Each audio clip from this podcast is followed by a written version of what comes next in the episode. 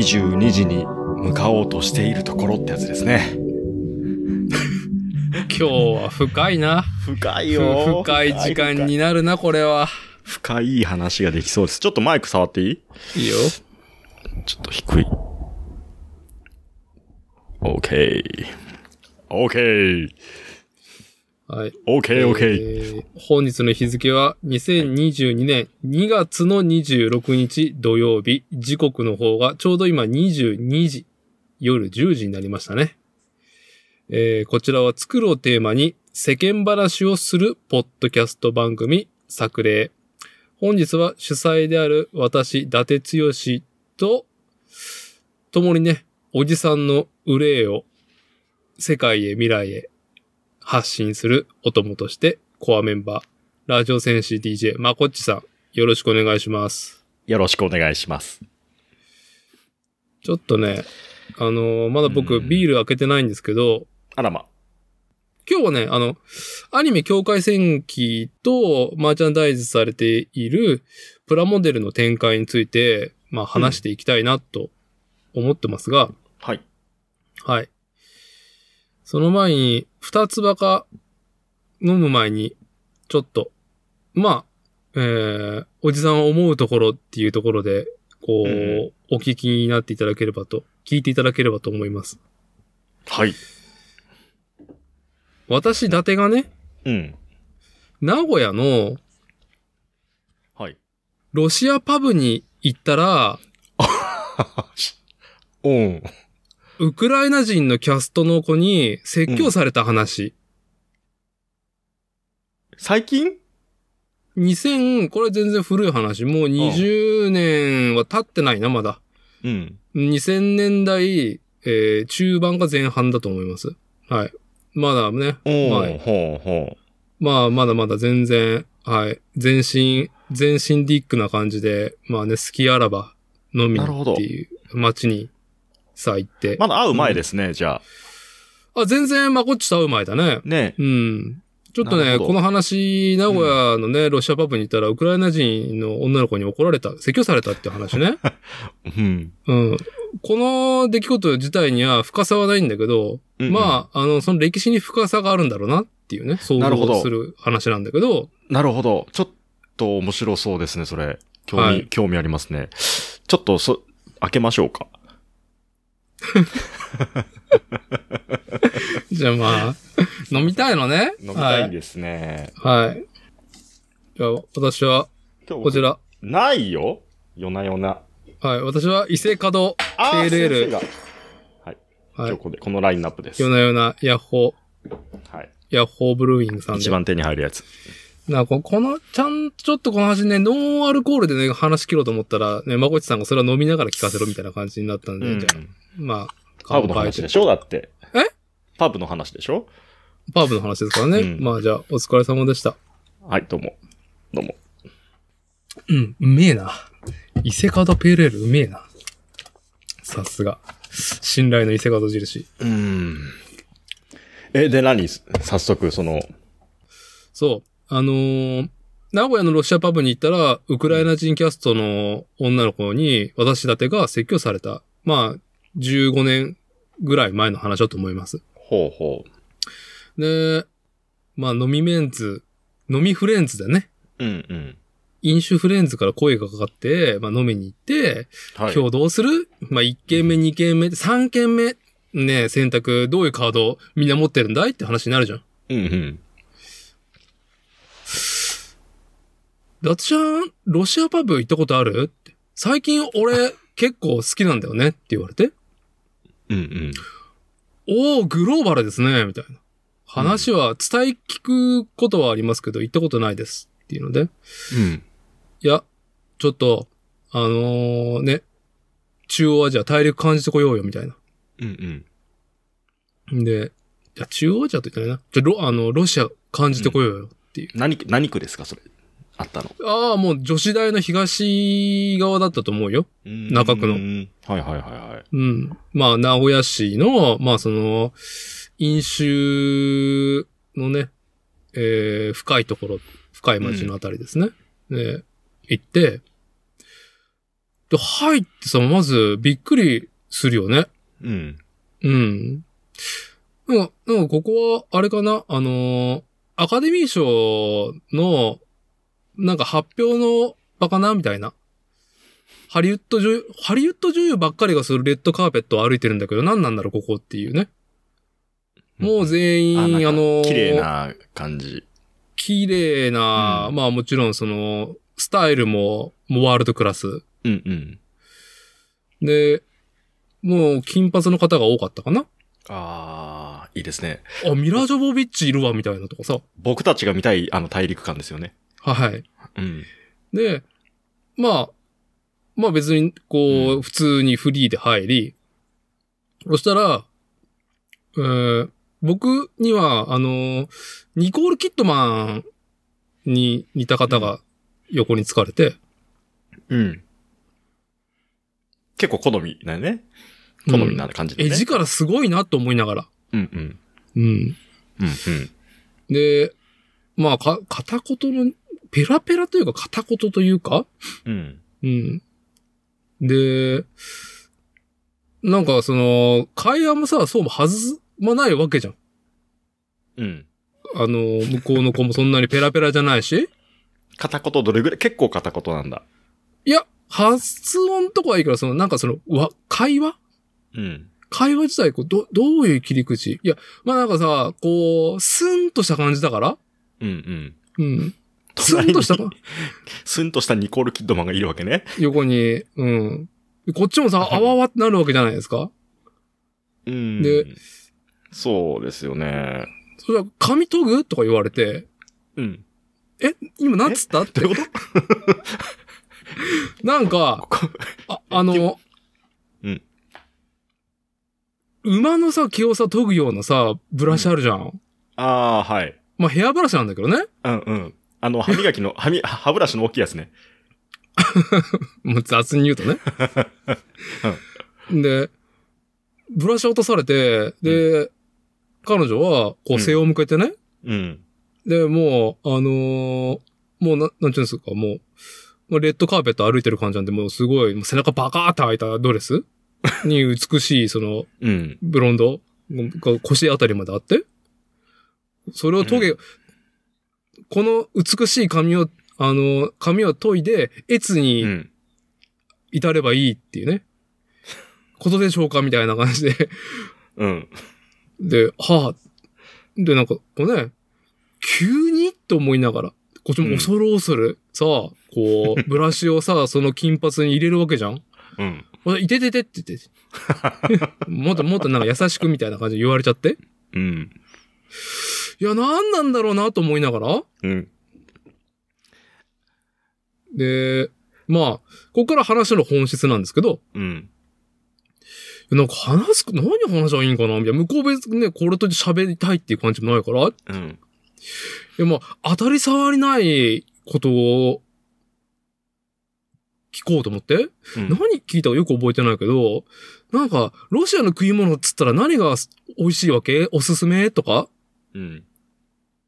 っていうふうに聞いたら、こうね、む、こう、肩越しにね、パッうん。てね、キビスを返して、なんかこっちを睨みつけてきて、怖え。私、私はウクライナ。誇り高きウクライナ。ロシアと一緒にしないでって言われたの。これ今ね、僕ね、あんまり客中、客中じゃねえや。あの、持ってないよ。持ってない。誇り高きウクライナとは言った。間違いなく。ロシアと一緒にするなとも、もちろん言った。笑ってるでしょ、でも。笑ってない。マジか。怖いな。あ、そんなにバチバチなの？その、あのー、一般、一般のところまで、そんなバチバチな意識があるの？局、そ、の、2000年前半？うん。だから僕はやっぱりね、あのー全然、なんだろう、ソビエトには、まあ、うん。なんちゅうの、その、ミリタリーオタク的な感じで知見はあったけど、その、ロシアって一体どうな、どういうわけっていうね。で別になんかさ、ピンと来てないことが多い中、その、ね、まずロシアパブに行って、ロシアのなんかうまいもん何って聞いたら怒られるっていうなんか謎のね、流れの上に、私はウクライナだっていうことを声明を受け、はあ。あニコール・キッドマンに。っていうのが、ずーっと僕の中には、こうね、こう、飲んでは様々な、こう、良くも悪くもいろんなことをね、忘れてきた私ね、人生ですけども。はい、四半世紀以上うんですけども、このロシアパブに行ってウクライナ人のキャストの子に怒られた話は、やっぱすごく印象深くて覚えていて、うんねなんだろう。うーん、断片的にこういうことかなっていうふうには感じ取ったけど、うんうん。うん。えー、これマゴッチのも紹介したよね。ダース・レーダーさんうん。いと、あの、ロシアの専門家の人がロシアという謎っていう、や YouTube ーはいはいはいはい。うんうんまあちょうどうん東京五輪がやってる最中だと思う。で、ベラルーシ、うん。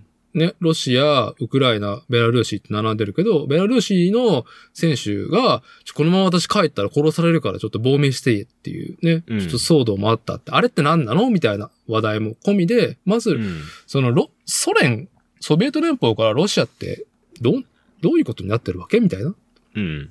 あとそのヨーロッパと、そのロシアってっていう関係。まあベラルーシとかも含めてね、うんうんウクライナの関係性って何なのっていうのを、もう本当に、えー、そうね。YouTube チャンネルを紹介すると、ダース・レーダーさん、ラッパートラックメーカーが、東京大学先端科学技術研究センター特任助教授、小泉優さん。まあ、ロシアの専門家と雑に言いましたけど、日本の軍事評論家、軍事アナリストとかね。えー書籍も現代ロシアの軍事戦略という、まあ、ロシアについて、ロシアという国について、こう聞いてる2時間半ほどのダース・レーダーさんのチャンネル、YouTube チャンネルで、今紹介したロシアの専門家、まあ、軍事サイドに強い、あのー方をゲストに迎えた回が、面白いよって、もう8ヶ月前ぐらいに、まこっちに紹介して、うんうん。まあ、気なしに多分まこっちは見てたと思うよ。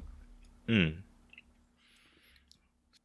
この現状ね、何っていうところを知る、その土台をすごく知れる YouTube チャンネルだと思うから、しかも全然、えーっと、緊張感の高まりが、あーまあ、緊張状態はずっと続いていたんだけど、8年ほど。ロシアとウクライナは。な、なんなんだで、なんなんでしょうねっていうところうん。で、急展開が今年2020年起こったけど、それが起こる前の、えー状況っていうのを知ると、まあいろいろさらにちょっと、うーん、なんだろう、文化歴史理解が深まる、ディティールが深まると思いますんで。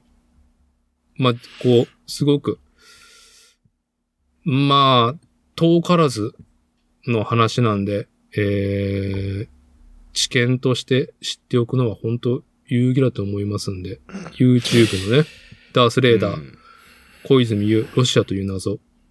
ちょっと、あの、リンクは貼っときますんで、えー、リスナーの方ね、興味あったら、見てもらえば。まあ、あの、本当なんだろう、YouTube だけど、もう聞いて、耳にすればいいコンテンツになってるから、すごく興味深いと思います。特に今、現状からするとね。うん。というのがね、一個。はい。はい。まあ、これはもう、まこさんは別に感想は求めませんっていうので、うん。もう一個はね、うんうん。私だて個人的な話なんですけど、うんさっきのさ、うん。あの、そのパブの話は、そ、その先はもう特にないの？ない。ない の？そんなさ ウクライナそんなの。さ、どう、そパの、ブ、パパブに行ってさ、なんかそれ以上の展開はないよ。いや、だってさ、お客さんで言ってるわけじゃないですか。で、うん隣にさ、うん、あ、の、ニコール・キッドマンがいてさ、はい。で、紙解く、解くかっつって言ってくるわけじゃないですか。うん。で、まあアイズは、アイズワイドシャットな彼女が、はい。はい。目を閉じやがれっつと。ね、いいようですね。はい。ね、キリッとして、スンとして、スンとして、はい。ビールじゃなくて、なんかちょっとね、強めなお酒が進みそうな絵面じゃん。お絵面ですね今日は透明な、ちょっと強めなお酒が飲みたいな、みたいな。うん。で、ちょっと口を滑らしたら、誇り、誇り高き、ね、私はせ戦士だぐらいの、気概、気概の発言が来たわけじゃないですか。はい。はい。ね、その後、何、それ、ど、どう、どういう席になったの？それ。じゃあ、もともとはそんなに弾んだ席でもねえっていうか、その弾んでいたわけでもないし、うん。緊張感がさらに高まっただけで、うん冷戦かよ。その、属性としては、別にそんなに状況は変わ改善しなかったなっていう。改善しなかった。そう。改善しなかったなっていうね。盛り上がらず、盛り上がらず。はい意。思の疎通できず。できず。はうーい。ん。なるほど。でしたね。まあ、あのー当時、15年前で20代、えーっと、どうだろう、中盤ぐらいの方だったのかなうん、20代なのは間違いないっていう雰囲気の、えー美しい方でしたけども。なるほど。はい。まあ当然そのロシアパブはもう潰れてると思うし、うんうん。うん、あのー今その方が何をしてるか知りませんけども、うんあのーもともと、ウクライナとロシアというか、ソビエト連邦が大戦前にっていうのも、あのー歴史、すごく、ね、深い話が出てくると思いますんで、その辺はちょっと僕らはもうちょっとね、想像がつかないから、なんとも言えないけど、その彼女の、そのね、あの、今話した、うん。ありようっていうのに、その、実際の歴史の深みっていうのを感じたな、と。みんなに対してそういう接客してるのかなししてたのかな？それがいいって受けてたんだと思うよ。ああ、なるほど。うん。ね。まあ、この感じも、あのーダースレーダーさんの YouTube チャンネルでね、そのロシア人っていうか、まあ、あっちの人たちはどういう雰囲気かっていうこともね、あの、あいがいがロシア人と一緒にするんだってあの人に怒られるわ。あーまあでもね、じゃ、な、なんとなくこう、ニュアンス的に伝わるものがあるから、やっぱ日本とは全く文化が違うっていうこと？うんうん。うん。を強く感じれると思い、面白い、すごく面白い YouTube チャンネルって、これともう一個あるん。だよね。確か。うん。あの、小泉優さん。真似て。うん。だって、昨日か一昨日 NHK の7時のニュースに出てたもん。ね、この方、小泉ああ、優さん。本当っすか。うん、びっくりしたもん。うあれって。あそれ出てくるよな、と思いながら。ああ、でも、旬、旬、時の人かもしれないですね。うん。うん。はい。はい。じゃあ、まあ、次、次行きますよ、次。はいはい。はい。えーっとね、個人的な話なんですけど、2022年2月の26日、うん私だって、えー、エルデンリング2日目、プレイ時間がですね、今、12時間を超えております。やってるね、結構。いや面白い。てるよあれどうですか？おすすめです崖から落ちたら死ぬんでしょ？あのーちなみに僕は、プレイが始まって、うん。うん、数分もしないうちに崖から落ちたね。素晴らしい。なるほど。あれ、はい、どう、どういう感じなの？あの、もう本当に、あの、僕はダークソウルですすら、もう僕は、あ、ちょっとこれはもう高めれないですって言ってリタイアした方なんで、ワンの話？それ。うん。あー、はい、はい、はい。うん。だからあの、赤狼とかね、ある人はあのか、駆け抜けるって言ってたじゃん。戦わずに駆け抜け駆て、戦わないっつって。強い。あのね、うんあのね、ちょちょ、まあ、まず、エルデンリングを紹介すると、まあ、今非常に、えーっと、話題になっているゲームの話ですと。フロムソフトウェアね。そうね。えーっとね、どういう風に紹介していこうかな。エルデンリングは、フロムソフトウェアが開発し、日本です。はい。日本のゲーム会社が開発し、えー2022年2月の25日に発売されたオープンワールドのアクション RPG。で、海外の販売展開は、バンダイナムコエンターテインメント、バンナムが担当すると。キャッチコピーは、王となれ。対応プラットフォームは、プレイステーション4と5、Xbox One、Xbox、何これ、シリーズ X-S って読めねえや。あとは PC ね。ストーリー、ストームか？スティーブンん？あ、スチームか。あれは。うんあの、ゲームのね、プラットフォームというか、パソコンの。で、展開されていって、で、発売が昨日だったんだけど、もう早速ニュースで、えーストーム版の同時接続プレイヤーが76万人を超える盛況ぶり。うん。もうだから、過去のフロムソフトウェアのダークソウル3と赤炉を超えていて、他のストームで動いてるゲームの中でも、あーと、まあ、トップ10には入ってて、上位3、3番目か4番目ぐらいに入ってたような気がするね。で、僕自身は、2019年の11月にデスストランディング、小島秀夫プロダクションのゲーム、久しぶりに、俺はゲームやるぞと。うん、うん、うん、コジプロがね、こう、ついに念願の、まあ、小島秀夫ファン、メタルギアソリッドファンとして、うん独立されて初のタイトルっていうので、もう、デスストランディングのね、パッケージ、なんだ、特典パッケージング？本体付きのですね、PS4 とソフトと、なんか、専用コントローラーと、まあ、おまけが付いてくるやつ、パッケージがなんかその時にプレステ4ね、本体ゲットしてましたもんね。うん、ずーっとゲームっていうことはちょっと封印好きなんだけど、ちょっとこれは時間泥棒だなっていう、そのね、小市民な、こう、意識があって、手を取らずにいて。で、デストランディング終わって何周もしたい思いはあったけど、ディレクターズカット版もやりたい思いあるんですけど、まあちょっとゲームはな、ほんと時間泥棒だからなと思って。夢中になっちゃうの分かるからさ。分かってるから、まあね、でもね、ここのところ、うちの妻が、ニンテンドースイッチのゼルダの伝説、ブレスオブザワイルドうん。もう連夜、毎晩毎晩やってるんですよ。うん、うん、で、横で見てるわけじゃん。うん。うん。で、もう僕はプランも作ったりとか、まあ、ポッドキャストを編集したりとか、まあ、原稿を起こしたりとか、うん、うん。そして、まあさ、うーんと、プレイの音声、音楽、SE よりも、まあ、うちの妻の声の方がうるせえみたいな。なんだみたいな感じ。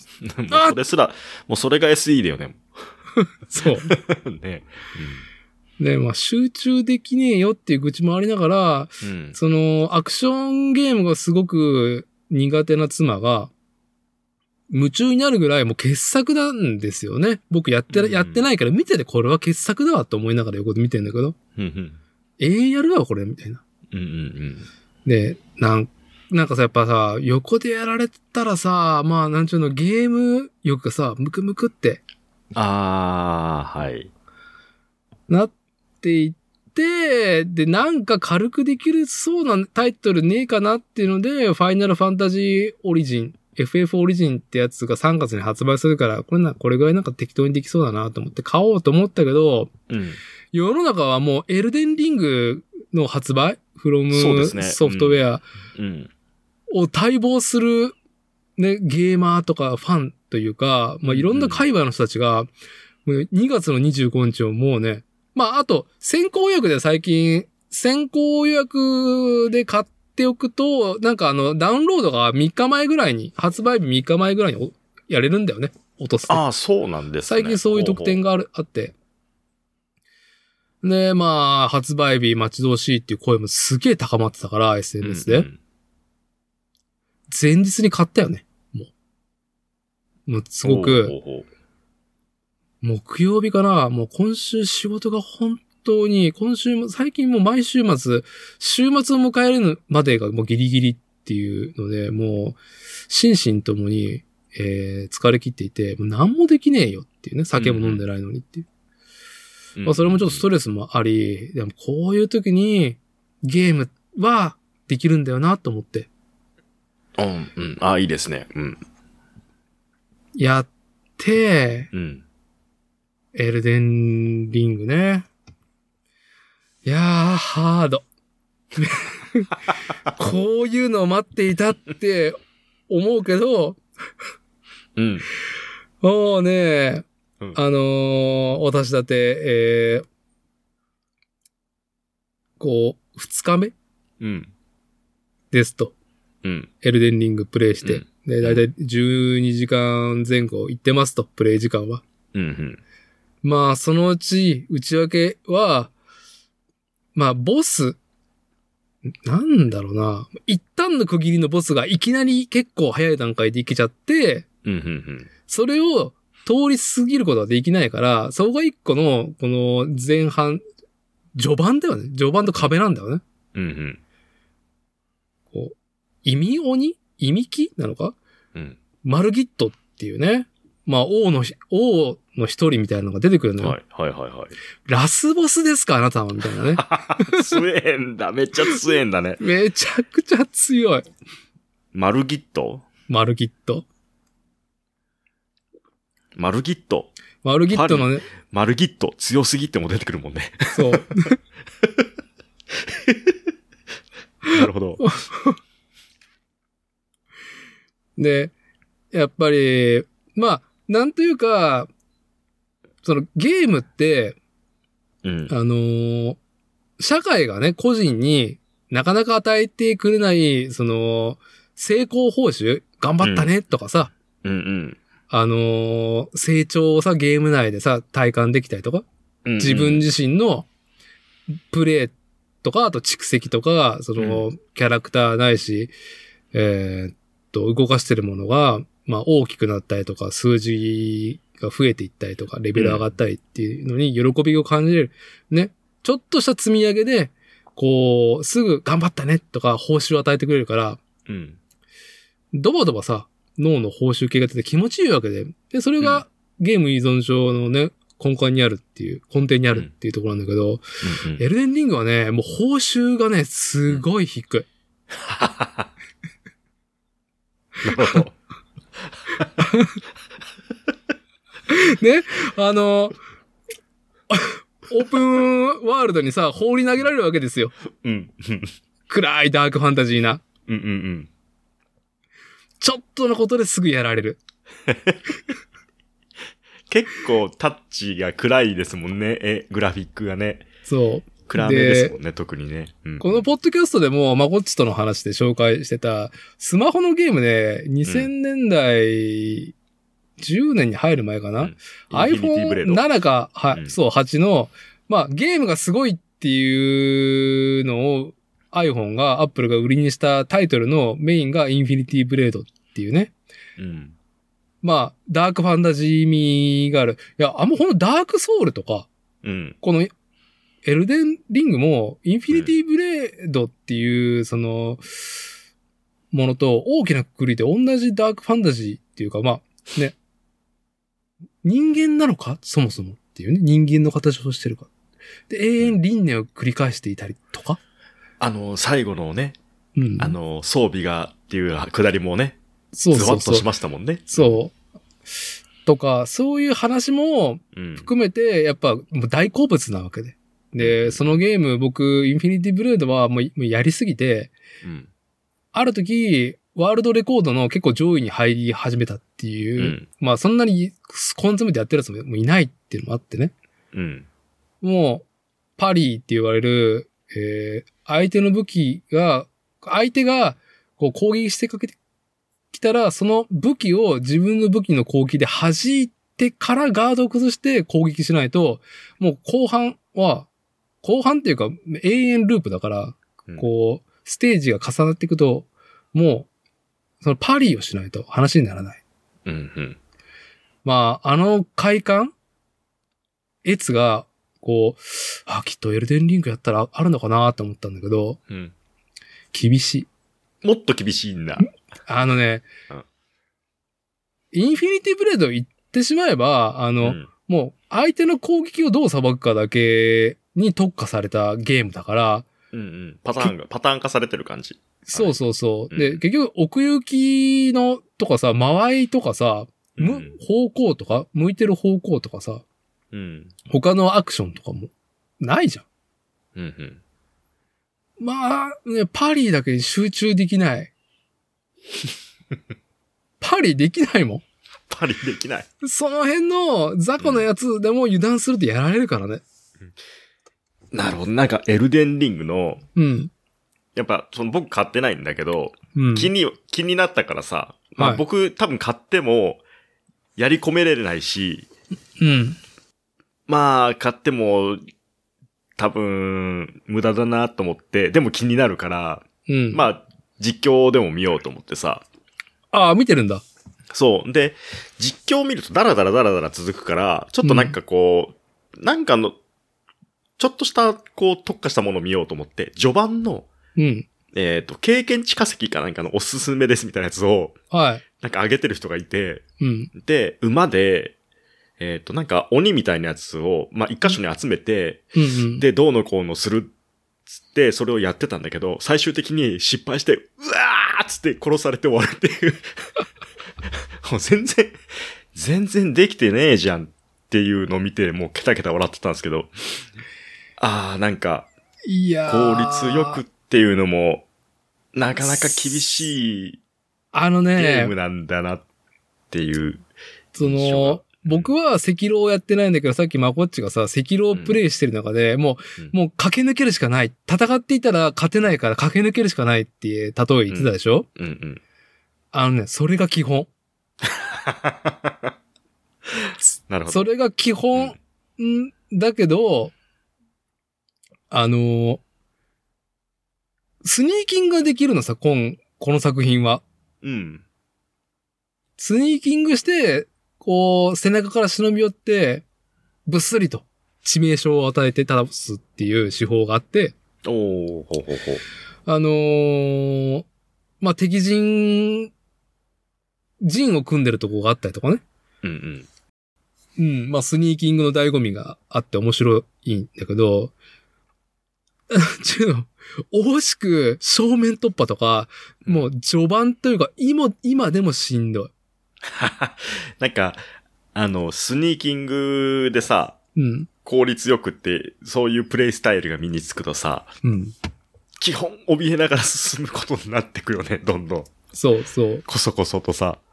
で、それがさ、俺こういうつもりでこのゲーム買ったわけじゃねえのになと思って、惜しくパリしてえのにと思いながら、でも実際タイマン戦ってると、もう1対1でもうヒーヒーな上に、あの、もう2対1になった瞬間に、もうすぐね、もう、あわーってやられるし、うん。今でも慣れてないところうん。行くと、うまいことできね、駆け抜けようとすると、ズゴーンっつって狙撃されて殺されたりとか、なるほど。うん、あのー視覚から知性の高い攻撃をされるとか、ああのね、お前さ、嘘だって。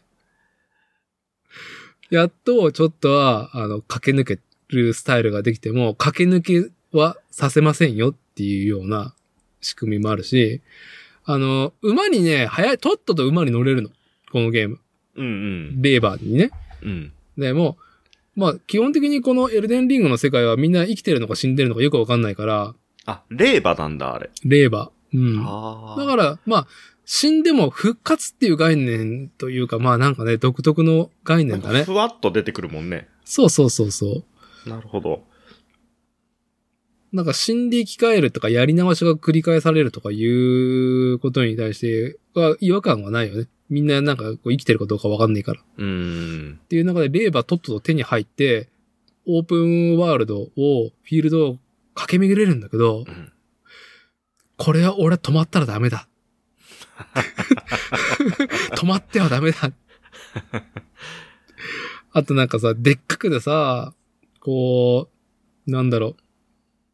こう、のろそうなさ、敵がうん。全然のろくないと。うんうん。あのレーバーのダッシュに全然、あの、踏み込んで走って追いかけてくる。なるほど。はい。結構さ、あのー見てた印象でさ、うん。全力で逃げて走って逃げてるのに、うん。なんか、あのー偏差攻撃してくるような印象があったんだけど、要は偏差さ、攻撃ってどういうこと？えっ、と、例えば、戦闘機とかでドッグファイトしてて、うん。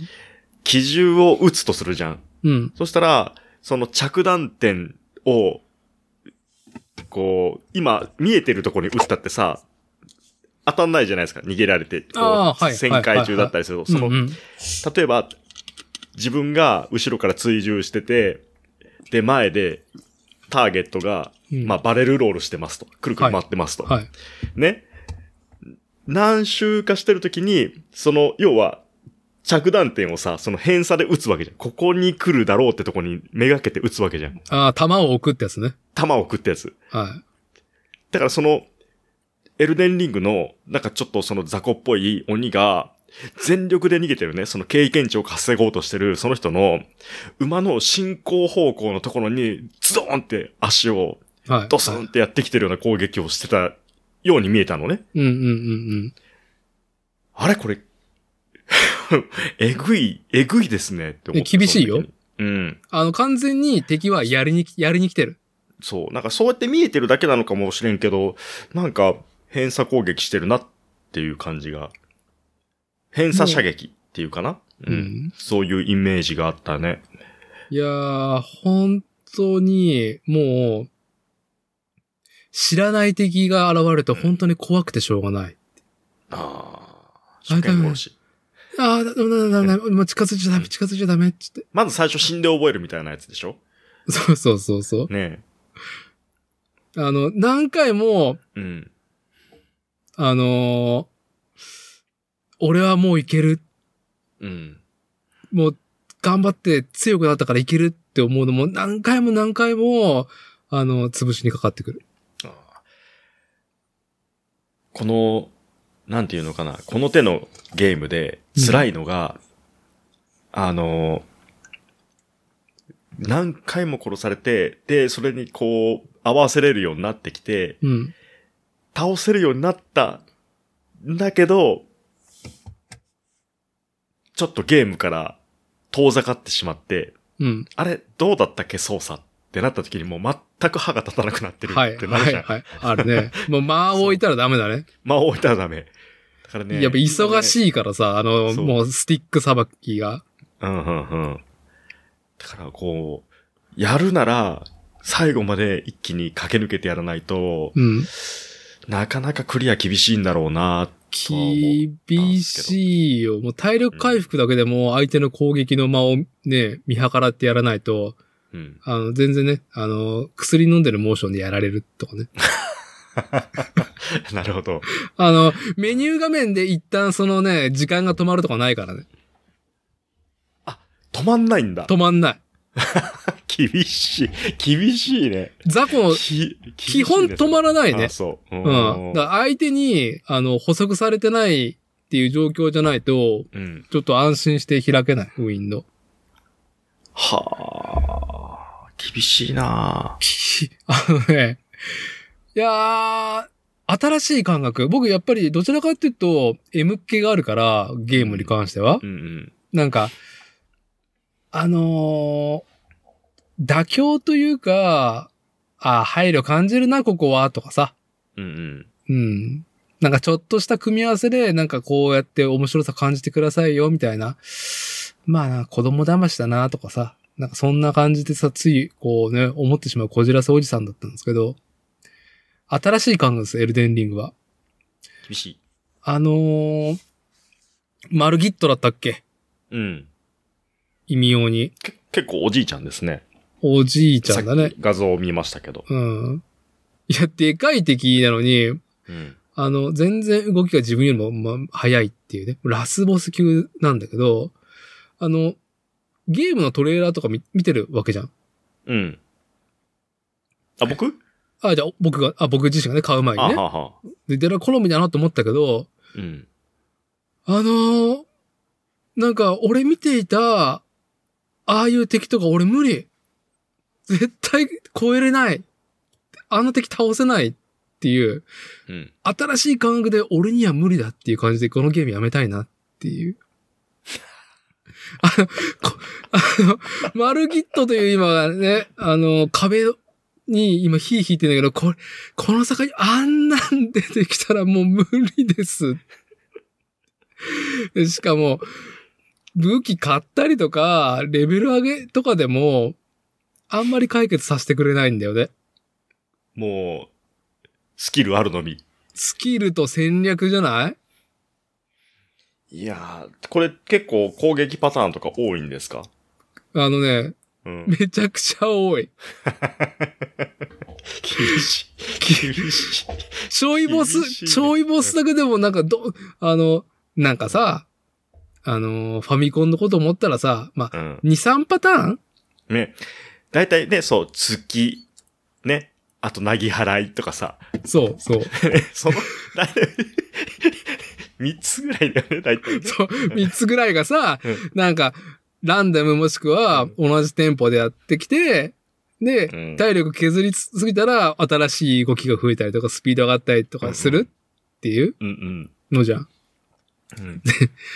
全然、もうなんかこう、ね、後半なんか必死になり始める前から、うんどんだけあんのみたいな。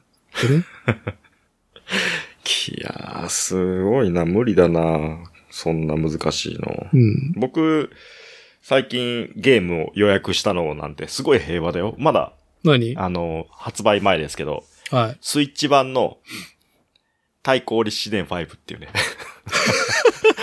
やっと、やっと携帯ゲーム機に降りてきたと。すげえ待ってた。そうっつ。見た時もう速攻予約したの。え？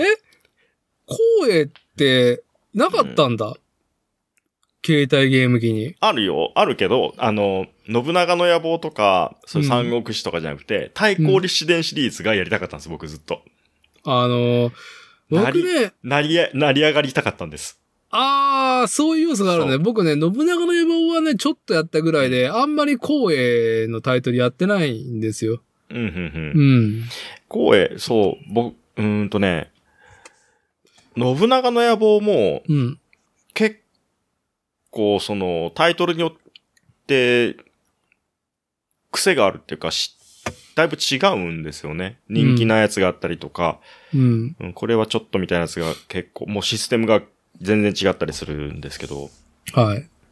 一番やっぱ印象に残ってるのは、あの、やっぱ、出会った頃にやったやつなんですけど、僕は、あの、武将風雲録とかさ、うん、うん、うん。もう初期の頃のやつのイメージがやっぱ強かったですけど、最近のやつ、えっ、とね、タイトル忘れたけど、スイッチのやつ買ったんだけど、やることが多くて、うん。やることが多くてね、なんか結構すぐ飽きちゃったんですよね。うーん。で、対抗立志伝はどっちかっていうと、その、主人公、自分が操作する、自分目線でずっと行くからさ、割とね。ああ、一人なのそうね。。そう。で、まあ最終的には、その、なんていうのかな、まあ全体を見てね、あれこれしていくんだけど、なんかそういう視点が僕は結構好きで、ああ、誰を妻にするかとか。誰を妻にする？まあ今その5、5どこまでできたったっけな？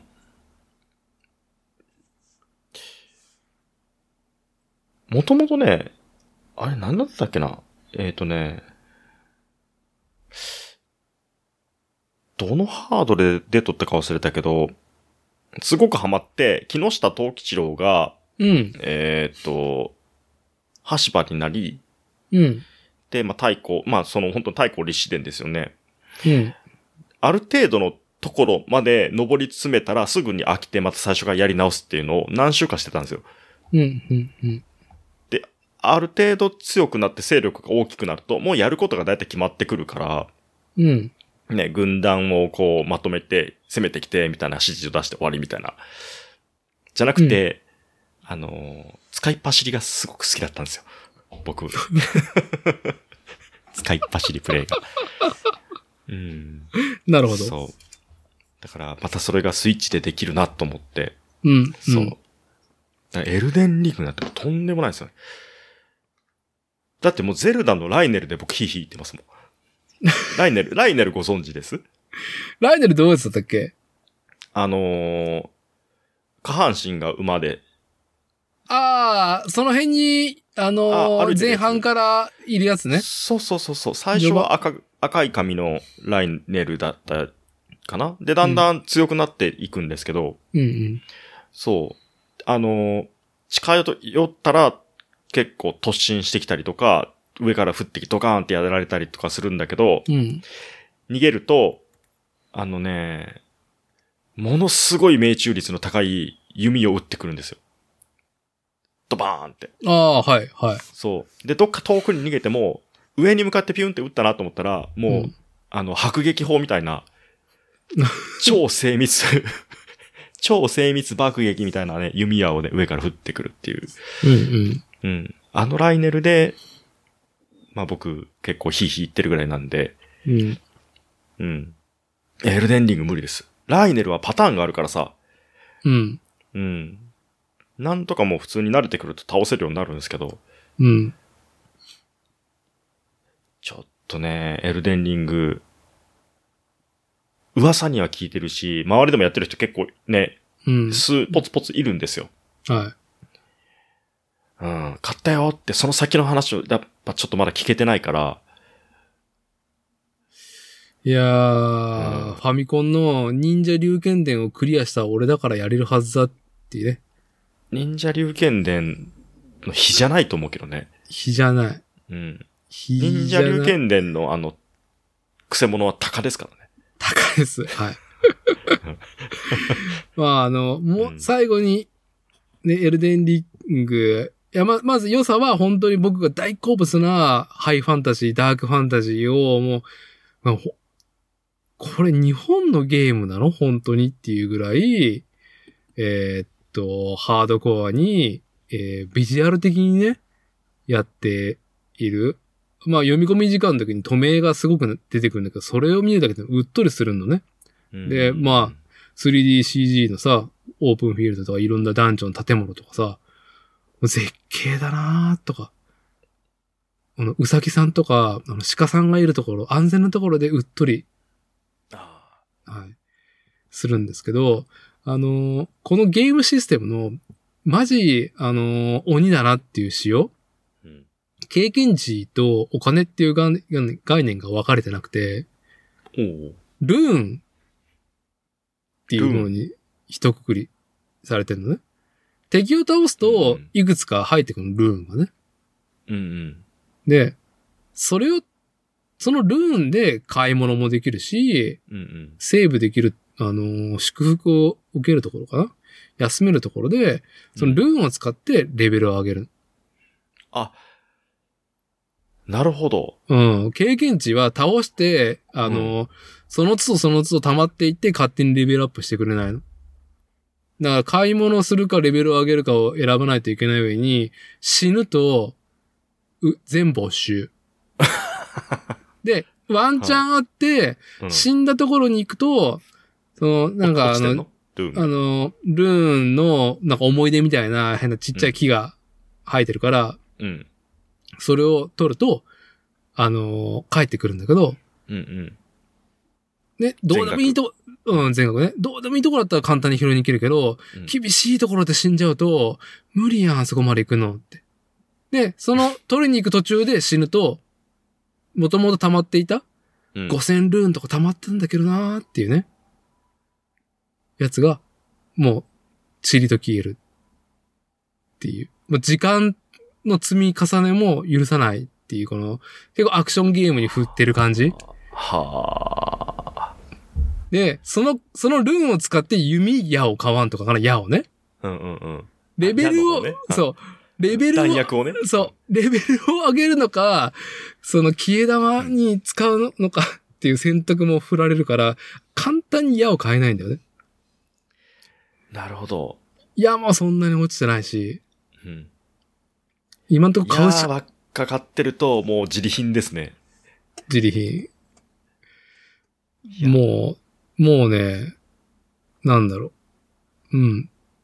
まあ今ちょっとね、すごい面白いけど、ちょっとなんか、なんかね、若干トラウマ入ってるかもしれないな、みたいなプレイ自体に。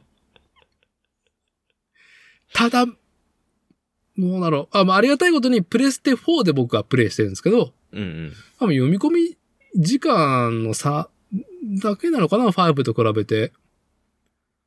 うん、現状ね、5が今週末期ね、あのー商品あんまり供給できないっていうところで今、プレイステーション4と5共有ソフトばっかりだからさ、うんうん。まあ4のユーザーとしてはありがたいんだけど、そう、どうだろう。ビジュアル的にはめちゃ、なんか、ちょっとここ、あれだなっていうのは何も感じない。うんう。ん。はい。そんなエルデンリング。ね。なるほど。うん。まあ、根詰めてやるのは、まあ、一週間ぐらいかな。なんか俺、久々に俺クリアできないかもしれない。あーあのー FPS とかでもさ、うん。ああいう、エイムとか、そういう反射神経だったりとか、うん。その一瞬の判断と動作っていうのがさ、こう、加齢に伴って鈍ってくると思うんですよ。はもう、エルデンリングもまさにそういうさ、い。ああ。年齢もあると思う。ねあって思った時にはもう死んでるみたいな。そう。多分手が動いてない。うん。指が動いてないっていう。しかも、このゲーム、あの、うんいろんなキャラクター作れるからさ、自分の。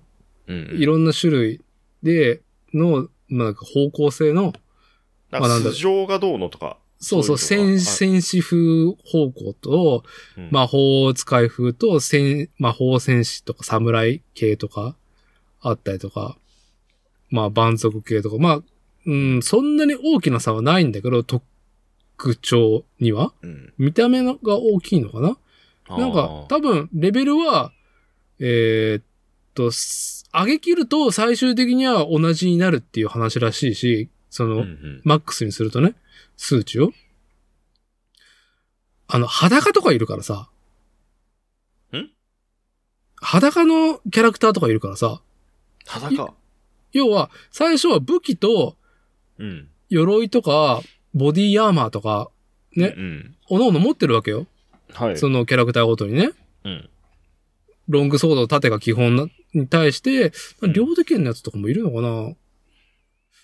な、あいろいろあるんだけど、うん。裸？みたいなね。裸のキャラクターがいるんですよ。を選べるの。これでやるのかっていうね。なそれは何に特化してるんですか？もうほんのあ。遊びに？いやー、まあ何かしら最初に持ってる何かがいいんだと思うよ。まあ一番さ、うん、一番最初は殺されるだけだからさ、ね、逃げるばっかりだから、うん。戦わなければ別に裸でもいいのかな、みたいな。はでもさ、いろんなキャラクターさ、何し、9種類かな？で、お、ね、男性女性選べて、色とかもいろいろね、決めれてさ、何回でもやりなよ、みたいな感じじゃん。あ。いや何回も、一回目も、笑っちゃってるじゃん、もう。まあ一回目も自分、なんか、ね、たどり着けそうにないっすっていう二日目です、今。これやめるな。この顔はやめるなはい。じゃあ、まあゲームの話。続報、続はい報を楽しみにしてる。まあ、まあ、ホさんは、えーっと、対抗伝だったっけ？太鼓立志伝ね。あ、対抗立志そう伝。そうそうそう。はいうんスイッチの方、まだ購入したら教えてくださいっう。うん。ていうので、異色だからね、そんなに、うん、盛り上がる話ではない。ただ、あのースイッチを、うん。あのー最近持ち運びたい欲が結構出てきて、はモバイルディスプレイを買ったんです、僕。モバイルモニターって言った方がいいのかな ?15 インチぐらいの、まあ、よく中華製とかでさ、あ。うん。あるパソコンのサブモニターとしてうん。とかさ、うん。もうあの、USB-C で1本でうん。つなげれるみたいな、そういうモバイルモニターを買って、うん。で、まあちょっとね、妻に内緒でね、はい。つまり内緒で。そう、こう、海辺とかでさ、はい。できたらいいなと思って。うん。で、まあ子供と、あのー子供のさ、あのーうん。秘密基地として段ボールでちょっと小屋を作って、はいはいはいで、。空いてる部屋に今それポーンと置いてあるんですけど、うん。んで、ちょっと、あの、アウトドアグッズとかで中をこうね、充実させていく中でも、うん。あ、ここにモバイルモニターあったら、一緒にこの中で、あの、ゲームできるなと思って。うんうん。まあ、いろんな意味があって買ったんですけど、なるほどね。そう。まあね、あのー今週、ん？今週が8時、先週、ん？今週のうん。木曜日か。はい。もう、まあ、早速ちょっと、あの、工房さんのところでね。よく行くね。はい。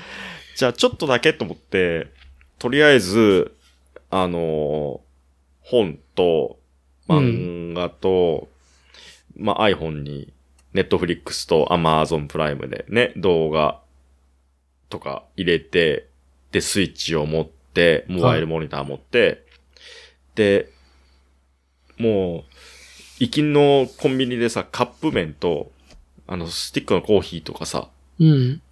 買ってさ、で、バーナーと水を、とりあえず、水を4リッターぐらい持ってってさ、はい。もうここで全部完結させると思って。あのーつまり内緒で、うんえーっと、仕事行ってきますって言いながら、その日は、まあ、振り替え休日で。そ仕事行ってきますって言って、う。うん。えーっと、車は職場ではなく、知多半島のね、南へ向かった。海が深い方に南にね走走らせ、工房大使の巨像がゴーン立ってるそう海。辺で、そのそうね、プレイスを作ったってわけですね。プレイスを作って。いつものね、ルーチンですよね。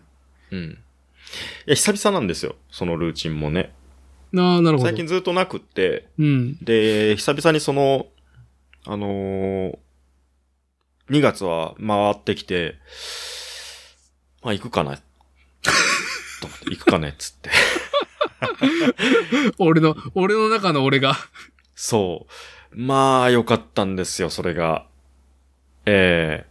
木曜日だからだいぶその日中だと日が差してるとさ、もう寒さも緩んでいて、まあ風はあるかもしれないけど。そうそう。あの、車の中でバーナー使ったから、もう換気で窓を開けてさ、ああ、そそう、な、中でね、あの、普通に火だけ焚いてってやるとあんま良くないからさ、う。うん。あ頭痛くなって死んじゃうからさ。まあね、完全、完全練炭自殺的な感じだよね。そうそうそう。だからね、一応窓開けてってやってもそんな寒くなかったし、うん。やっぱね、外で食べるカップ麺うまいよなと思いながらさ。うん、いいですね。で iPad でさ、ネットフリックスとかも見ればいいじゃんと思ってたんだけど、うんうんやっぱり買ったばっかりのモバイルモニターを活躍させたいっつって、うん。iPhone に一通り入れてる状態でね、で、もう iPad 置いてったんです。はい。で、iPhone だと、そのモバイルモニターで、えっ、と、Netflix とかアマプラの動画を見たいっていう時に、その純正のあの変換アダプターがいるんですよ。うん。要は、えっ、と、ライトニングからはい。ピュって一本出てて、で、HDMI と、うん。あとタイプ C の、まあ、充電ね、うん。給電ができるやつない。の二口になってるアダプターを純正のやつを使わないと、うん。タイプ、要は、ライトニングから、そのままタイプ C に変換して、モバイルモニターにプスって入れても、うん。普通の画面のミラーリングはできるんだけど、うん。ネットフリックスとかアマゾンプライムのその著作関係のあのー多分、セキュリティで、映らないようになってるんですよね。なんだろう、データのやり取りをちゃんとしてないとダメなんおそらく、だろうね。サードパーティーのやつとかでも、えっ、と、できるできないとかそういう不具合が確かあるみたいな話で、で、純正のやつを一応、純正のそのアダプター、もうこんな、こんなちっちゃいさ、白いはアダプターがさ、5000円ぐらいするんですよ。い。いやいやいや、まあ、ううん、もう違うんですよ。もう日本円が安いだけですよ。もうなんか、もう、海外の人たちは、あ、5000円で OKOK みたいな。ああ、そっか。もうね、迷わず買ったけど、その、はいまあ、とりあえず木曜日に合わせて、うん、買い替えと思って。んで、まあ、あのーアニメ、映画見ようと思ってさ、うん。見たけど、すごく良かった。うん。やっぱりね、モバイルしてた。ち、ちなみにタイトルは何持ってたんですか？何持ってたか。とりあえずでもね、見たのは、えっ、と、ドントルックアップ、え？っと、ドントルックアップだったっけ？えっ、と、あれ。ドントルックアップ。レオナルド・デカプリオのああ、ちょっとわかんない。やつと、で、結局ゴールデンカムイ見てた。あ、なんか今、と途絶えたね。ああ、さっきから届いてるよ。まあ、こんなもんでしょ。本当？うん。あれ？ゼゼルダしてる？ゼロ出してるよ、うちの妻は。全然。はい。全然ガンガンやってますよ。あ、そっかそっか。もう、あのー昨日からあれですよ。もう、なかなか異常な夫婦ですかね。子供の寝かしつけを終えたら、妻は定例で21インチのテレビ、ね、スイッチが刺さってるやつでプレイして、うんうんうん。そのうん対角に、僕のあの50インチのモニターにはうん PS4 が刺さっていて、エルデンリングを対角でプレイしてるね。夫婦が。最高だね。うん最高だね。なんで僕はヘッドホンしながらね、ワイヤレスの。はいはいはいはい。うん。いいなぁ。もうね、もう仕事がさ、やっぱ現場外だからさ、うん、うん。まあ天気今日よく、なんか寒くなくていいなとかさ、さき寒くてきついなっていうのさ、もう、外でもう体いじめられてるから、もうね、こう、まあ海辺での、で海辺での仕事もあるしさ、山の中の仕事もあるし、もうね、なんか、こう、休みの日にそういう自然に触れるっていうことに対して、うん何かもうちょっと余力がなくなってる。っていうか、楽しめなくなりつつあり、あまりにも仕事が今年厳しすぎて。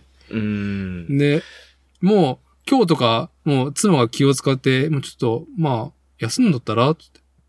子供連れて公園行ってくるから、つって。昼飯食ったら出てって、うんうん。すぐもう、もう雨戸を閉め切ってさ、俺。うん。部屋真っ暗にして、50インチのモニターでもエルデンリング。で、最高だね。うん。はい。永遠撲殺されてなんか、はははーんって、あはー、またみたいな。無理い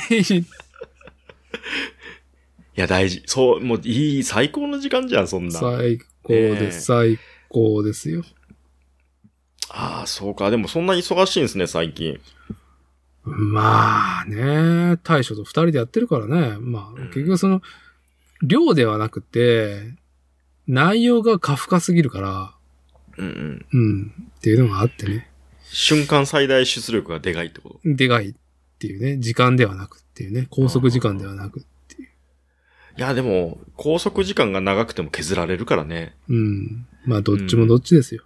うん。じゃあ次、境界戦記の話題、ちょうど1時間経ったんで行きたいと思いますけど、こうさ、胸にさ、バービー人形を刺してさ、うん。あのーなんか、オタクの芸人いたよね。たけし軍団だったから何か。胸ポケットにさ、バービー人形を刺してた。え、さっき言ってたタク八郎？あタク八郎？タク八郎だったっけ？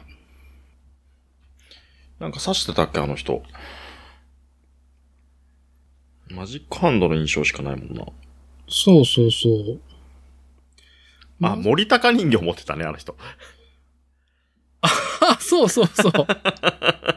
森高人形。ああ。タク八郎だったっけな？なんか、胸にバービー人形か、森高千里のフィギュアを指してたか。まあ何かっていうと、私立てが今、境界戦記アニメ作品の、まあ主人公、ヒロインのプラモデル、女の子プラモデルをね、胸元に刺してリモート収録望んでいるっていうね。うん。シオンを刺し刺しながらね。た、ちょっと、タク八郎ってうん亡くなってたんですね。20年12月にね。知らない。最近じゃん。うん。数ある不法に紛れちゃってるね。うん。あ、知らなかった。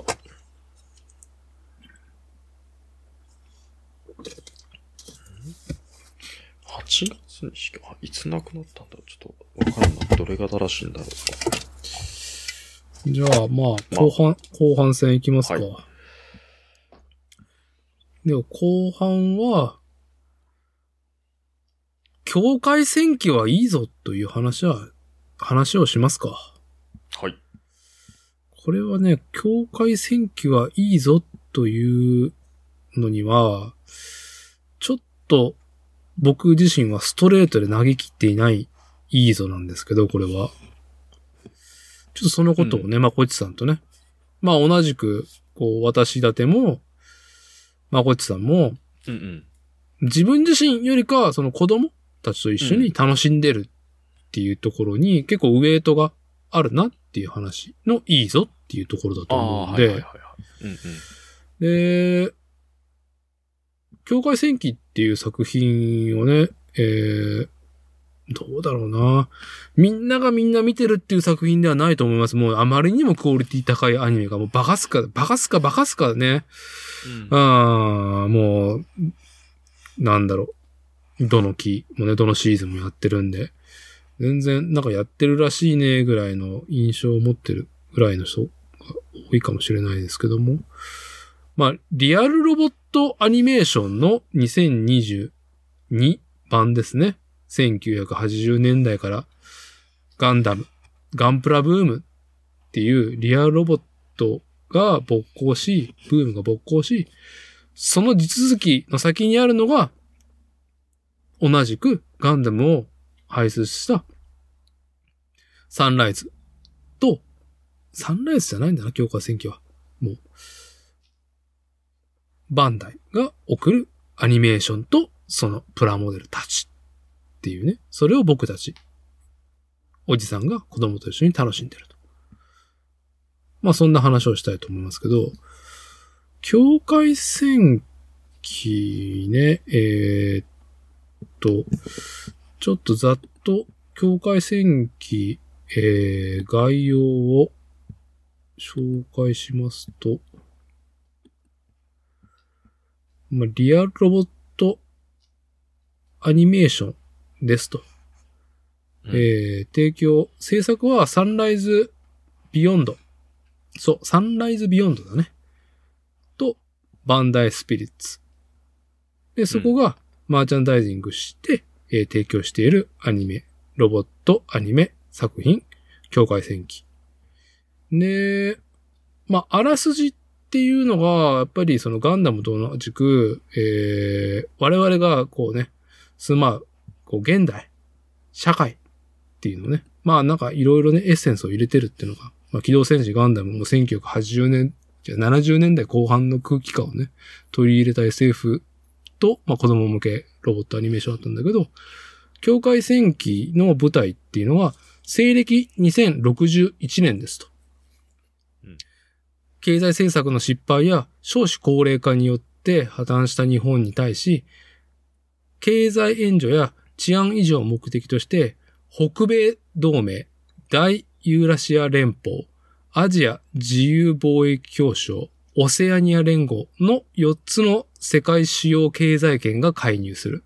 その結果勃発した日本列島を舞台とした境界線と呼ばれる国境紛争を経て、日本の国土は4つに分割統治され、日本人は霊属国の人間として虐げられる生活を送っていた。また、日本は各経済圏によって投げ入れられたアメインと呼ばれる人型特殊機動兵器がカッ歩する世界の最前線ともなっていたっていう舞台なんだよね。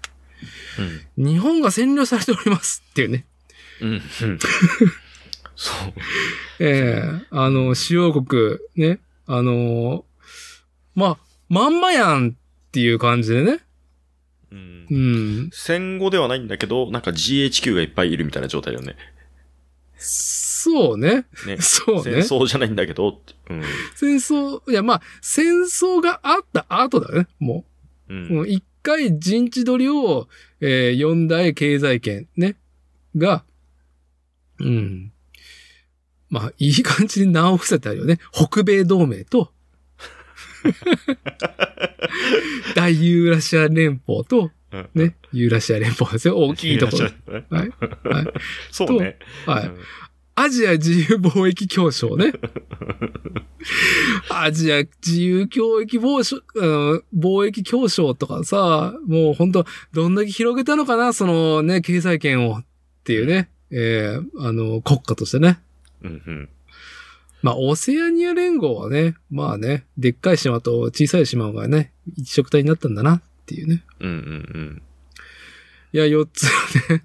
いや、あのーなんだろう。結構ギリギリの演出と世界観だなって思いながら、うん。うんなんか、か、なんだろう。まあ、富野監督のガンダムもね、やっぱりあの、完全懲悪のね、子供騙しなものを、その、アニメーション、作品、映像作品として送るのは、俺は嫌だっていうね、理由で、まあ、ガンダムっていうものが、こう作られて、あれが、まあ、ちょっと怪物コンテンツとなり、2022年も続いておりますけども、まあ、うん。どういうリアルな解釈をするかっていうので、ガンダムシリーズで言うと、まあ、その時よりのテクノロジーだったりとかさ、時代だったりとか、うんうんうん。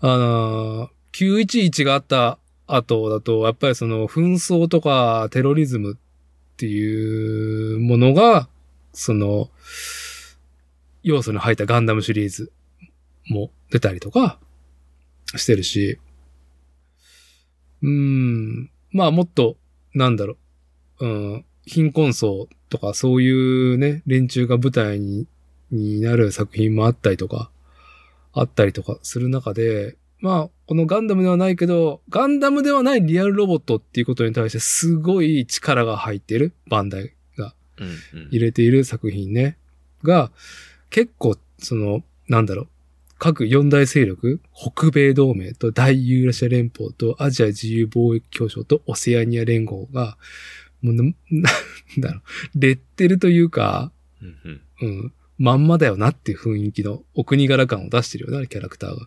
もう一個ぐらいなんか大きな勢力あっても良さそうだけどね。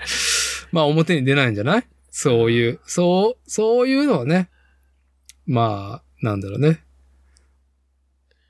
こう、なんつったらいいんだろう。あるかもしれないよね。このう、ん。第1部が、えーっと、終わって、あ、一個ちょっと紹介し忘れてるけど、そのバンダイビヨンドじゃない、サンライズビヨンドっていうアニメ制作会社、サンライズが、えーっと、名前を変えたのかな？ちょっと詳しい話は忘れちゃったけど、まあ去年の10月から第1部の1話が、あのー放映はされてるけど、YouTube でバンダイスピリッツのチャンネルで、サンライズビヨンドのチャンネルだったかな？バンダイのチャンネルで、えー無料公開されている上にずっとアーカイアーカイブが残ってんだよね。うんうん全11話だったっけなうん。初なような気がする。あの、新作アニメでそう、アーカイブ？第1話だけ、いつでも無料公開で、最新話だけ見せるスタイルとかよくあるけど、全部アーカイブで見れる、置いてあるっていう、その、ネットフリックスとかね、アマプラとか、ああいう感じで置いてるのは初めてじゃないかな。しかも新作アニメをね。だから、その、マーチャンダイズとしては、ブルーレイとか、そういうアニメを作って放映したりとか映像作品を売るっていうことじゃなくて、こう、プラモデルを売るっていうことにだいぶ軸足が、こう、置いてあるんだなっていうのを感じるね。だから、プラモがね、すげえ出てるよね。出てますね。まあ、このポッドキャストでも、まあ、境界戦記のこれ買ったとかいう話をしてるけど、まあ、こっちが何買ってたっけ？最初。うちはね、剣舞、主人公機ね？う。うんん。で、ジョーガンを、えっ、と、上の子が誕生日で買いたい。あ、クリスマスプレゼントで欲しいって買って。うん。えっ、と、あと、レイキいるでしょう。ゴースト、トラック、トラックね。運ぶやつね。ああの、と、はい。あと、話が通じなそうなバンイプブーベラン。あの、オセアニア連合のね。はい。うん。と、えーっと、ブレイディハウンド。ああ、北米なね。そう。飛行機につら、吊るされてるやつね。はい。はい。うん。あの、そう、それかな？今、いるのは。あ、そんなもんだったっけ？そんなもんだったっけ、うん。まあでもなんか、ん ?6 個買ってるのか？1、2、3、4、5、6、7個。買ってるね。うん。ねあ、あとね、あれだ。あの、剣舞の、あの、あ、48分の 1? そう、48。そうそうそうそう。んはい。もうね、はい。8個、8個だ。8個。うん。買ってるね。買ってると思うよ。うん。うちはね、あーすぐ72分の1の主人公機メーレス剣舞を買って、うーん。そう、まこっちんとこの上の子が7歳だよね。7歳になるね。なるね。もうすぐ。うん。うん。でも自分でもうプラモデル作るっていう意味では、ジャストな、その、なんだろうん。う、セットアップというか、内容のプラモデル。うんジャストだよねジャスト。ジャストうんうん。ちょっと早いかなと思ったけど、ジャストだった。やってみたら。うんうんうん。うん。ガンプラとか30ミニッツミッションズよりも組みやすいと思うもん。ちょっと大きいからね。うんうん。あ、30ミニッツミッションズよりも作りやすい、確かに。うん。大きさ、うん同じバンダイのね、あの、うんロボットプラモデルと比べて、はめ心地もいいしね。はめ心地がね、いいよね。うん。うん。うちは、4歳、今年5歳になる子が、年明けてからだね。うんあの、境界戦記ブームが来たのは。やっとなんか、うん。あれ、冬休みに見せたのかな？いや、その後かな？なんか、剣舞すぐ買って10月に。うん。で、一緒になんか作るとこね、付き合って、付き合わせてというか、一緒になんかやらせれながら、やれるとこをやらせながら。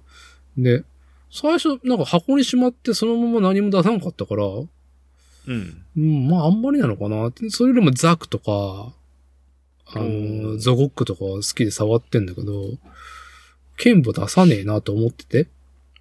それが、アニメ作品をちゃんと見れるようになった上に、何がきっかけかなやっぱ48分の1の剣舞を発売日に買って1月末だったっけあれ？うん。買って、あれが多分楽しかったんだね、一緒に。うーん。やっぱり子供の手がさ、ちっちゃいからさ、逆に細かいの握れないじゃない？ほうほう。指。先ってそんなにさ、器用に動かないから。うんうん。そう、48分の1の、えーっと、フルメカニクスメーレス剣舞か。うん。うん。唯一、基本、あの、境界戦記に出てくる、あメインって言われる、まあ、ロボットだよね。リアルロボットは72分の1サイズで、どうだろう、ガンプラよりもひ一回り二回りぐらい大きいんだよね、ちょっと。うんうん。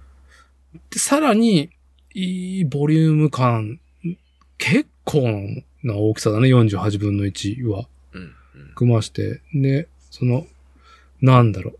もう最近のバンダイのプラモデルのね、こう、完成した状態よりもやっぱ組んでいく時の面白さのね、エンタメ性が非常にもうスコブル高いなと感じていて、あれは子供と一緒にやってて、うん、めちゃくちゃテンション上がってね。で、思わずニッパーの記事に、まあ、長えよってね、こうちょっとね、若干苦言を言われてしまったね、あの、寄稿をしてしまう、原稿を書いてしまったぐらい、うんあのーはい。まだこの話は、寄稿の話もまた後でしますけど、そう、プラモデルがさ、こう、まあ、僕らはすごい楽しいと思ってるんですよ。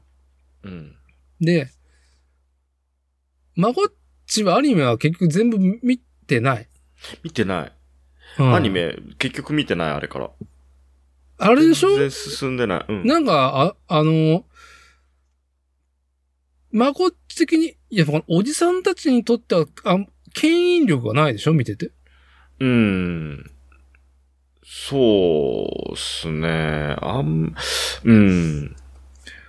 あれ、なんか、なんなん、いや、うん、第1話は結構衝撃だったんだけど、うん。こういう世界観で来たか、とかね。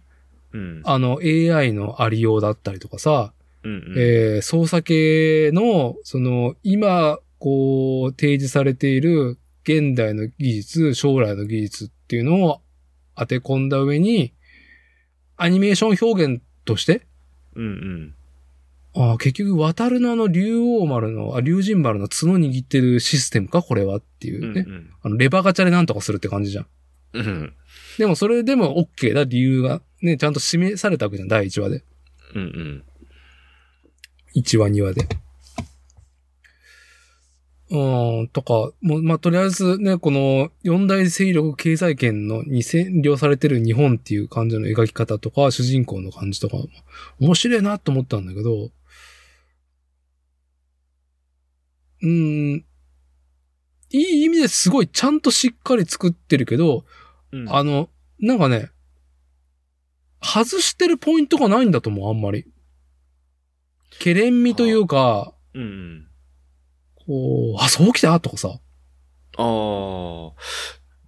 だから、あのーうちの上の子もドンズバで作るのも見るのも楽しんでるんだけど、うん。あのー見るのもちゃんと楽しめてるっていうのがさ、そそういうことなんだろうなと思いましたけどね。だからあの、ものすごい説明してくるんですよ。うんエピソードのう。内容をね。うんで、まだ見てないのか。まだパパは3話か。みたいな。はい。で、で、その4話で何が起こって、5話で何が起こってっていうのを、フローの中で全部説明してくれるんですよ。じゃあ全部見たじゃん。誰が？もう、あの、おね、父であるまこっちは、もう、ほぼ、境界戦記第一部を見たに等しいっていうねそう、。代理人が見てる。代理人が見てるから。はい。うん、でも、そんだけ説明ができるっていうのもすごいなとは思ったんですよ。だから、あのー自分のね、僕の目線で見ると、こう、そんなにこう引っかからないっていうか、うんさらっと、うん、見す、見終わっちゃう内容うん。だなっていう印象。だから第1話でなんとなく世界観が分かって、2話3話でなるほどねと思って止まってるっていう感じかな。だから、その辺のさじ加減をめちゃくちゃ考えられてるなって、考えあるなって思いながらお思わず見てる。だからもうちょっと話が難しかったりとか、うん。すると、あの、逆に子供が、そうこまでのり、のめり込まないのかもなって気もするし、うん。うん。まず経済圏ね、こう名前が伏せられてる世界の大国に日本が占領、分割統治されてるっていうことをね、子供にこう、伝えようとした場合に難しいじゃないその時点で。うんうん。でも子供以外にそういうのをさ、まんまさ、飲み込んでさ、納得するとかさ、うんうん。な、うんだろうね。やっぱ興味を示すわけじゃん。知らない世界としてね。うんうん。専門用語がいっぱい出てくるところも、やっぱり、こう、なんだろう、耳障りがいいっていうかさ、耳心地、心地がいいか。うんうん。なんか、アニメーションの中にリアルあるわっていうね。うん。そういう、まあまさに機動戦士ガンダム、富野監督がやっていたイズムっていうのは間違いなく入っていて、それの2021年、2022年版だと思ってる。境界戦記は。うんで、、ケレン味を極力減らしていて、で、人があんまり死ぬ描写がないから、すごくお父さんも安心みたいなね。うん。まあ、富野監督が境界戦記やってたら、まあ、もうだいぶね、あのーこう、ボコスかボコスか親族がし死んだりとか、ね、家族が死ぬシーンが封入されて、えーっと、多分、シオンが強化人間になってる。敵、敵勢力に洗脳されてみたいな感じになるっていうね。なるほどね。やめろ俺がわからないのかみたいなね。で、辛い別れが、辛い別れがね、来る。うんうんうんもうそう、ちょっとさ、ねえ、うん、親になって思うのは、ちょっとガンダム見せれねえなと思うもん。なんかあのーその、構造の、さ、話の構造の一番大枠のとこまで一回ばらしてさ、うん。ガンダムはこういうところがあんまり子供に向いてなかったっていうところを、もうざっくり省いたっていう感じがするね、境界うん、線そうそうそうそうそう。んで他の今日、そのとこの構造を肉付けしていったみたいな。そう。だから、僕はやっぱそのリアルロボットっていうものが、一体誰のものなのか、誰に届けるものなのかっていうのを一回ちょっと考え直したうーん。作品とプラモデルじゃないかな、みたいな。うん。なるほど。あの、なんかの時にダーティが言っとったけどさ、うん。そのアニメを見ながら、その、要は二次元のものが実際の手のひらに立体のものとしてあると。うん。で、アニメを見ながら、その、実際今手の中にある、そのプラモデル、模型ね、その、三次元の実物を見ながらは見れるっていう、その体験に対してさ、こう、ダーティが言ってた。もうすごく楽しいだろうし、い。うんうん、う。もうん彼、彼の中で、その、すごい高まっているものがあるはずだっていうね。うんうん。で、それ、もう僕も上の子にまさにそれをさ、あ、同じこと感じてんだろうなっていうのをね、見出した瞬間やっぱあって、うん。で、例えばさ、そのアンパンマンとかさ、トーマスとかさ、はい。もっと境界線以前にアニメを見ておもちゃを手にしてっていうことをやってるんですよ、すでに。うん。で、アンパンマン見ながらアンパンマンのおもちゃ手にしてるし、うん。あの、トーマス見ながらトーマスのおもちゃも手にしてるし、うん。そういう体験はずっとしてるんだけど、だけど、何か違うよな、根本的にっそうね。ていうのを感じてて、で、はいうん。その、やっぱり、あのー根本的に違うなって思ったところを第1話でセリフで出ててさ、うん。なんかこう、楽しいようなものが形、ね、組み上がっていくのって、みたいな、はい。はい。ようなことをさ、セリフとして言ってるんだよね。劇中でね。その劇中でね。で、あ、ここだなと思って。で、以前、あの、ニッパーでさ、あのはいハイパーアジアさんだったと思うんだけど、うん。うん。プリウスかなんかの、はい。スケールモデルを作った時の記事で、プリウスってさ、僕そんなに好きな車ではないんですよ。うん。現行のねあ。うん。で、それを、えっ、と、実物で見たときに、えっ、と、その、どっからどういう風に見るとどういう風に出来上がっててって、やっぱ物が大きいから、なかなか味わいにくいと。で、実際自分が組み立てていって手のひらで収まったものをこう眺めるっていうことに、なんかこう喜びを感じてるような記事を上げてらっしゃったと思うんですけど、うん。その時にね。それを、うちの上の子が境界線機でやってんなと思ったんですよ。そうね。まあ、そう。あの、実物はないんだけど、アニメーションの中に実物を見出してね。あの、そう子供がね。そう。で、一番最初にそれを言葉にして認識したのが、あの、剣舞がさ、まだ未完成の状態で、AI が入る前の、ね、うん。あの、要は主人公が、そのガレージっていうか、その倉庫の中でさ、うんパーツを集めてちょっとずつ形にしていってたじゃはないい。ですか。はい。で、その時に、まあ、AI として連れてきた、そのユニットを組み込んだっていう時に、その剣舞のさ、えっ、と、置いてあった状態うん。どういう風に置いてあったかって僕さ、その絵を見ただけで認識できなかったんですよ。うん。うん。そのアニメでね、その、あ、その完成する前の剣舞、はいそれをさ、主人公がこう、手直ししてて、うん。どういう状態で安置されてるのかが、イメージが湧かなかったのね。うん。うん。で、それを子供に説明されたんですよ、僕。なるほど。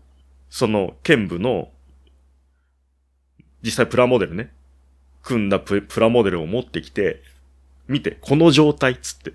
あのー特徴的な、その、うん。足のね、その、なんだろう、折りたたみ方だったりとか、うん、ううん。ん、ね腰の座りだったりとかね、独特の形してるから、うん。それが、そのアニメ第1話の劇中に表現されていて、うん。で、我々おじさんたちは目が滑ってたんだけど、子供が逐一、その、プラモデルを手にして、アニメを見ながら、こういうことかこういうポーズだなっていうふうに、この向きだったって言って。同じポーズにしてたね。そう。で、彼はもうその時にすでに何周目かしてるから、擦りまくってるわけだよね。こすりまくって、アニメこすりまくってるわけよ。はい。だから、あの時にどういう風になってたのかは、最初彼も分かんなかったんだよね。はい。で、実際に自分がプラモデルを手にして見て、で、最初の剣舞は僕が作ってるんですよ。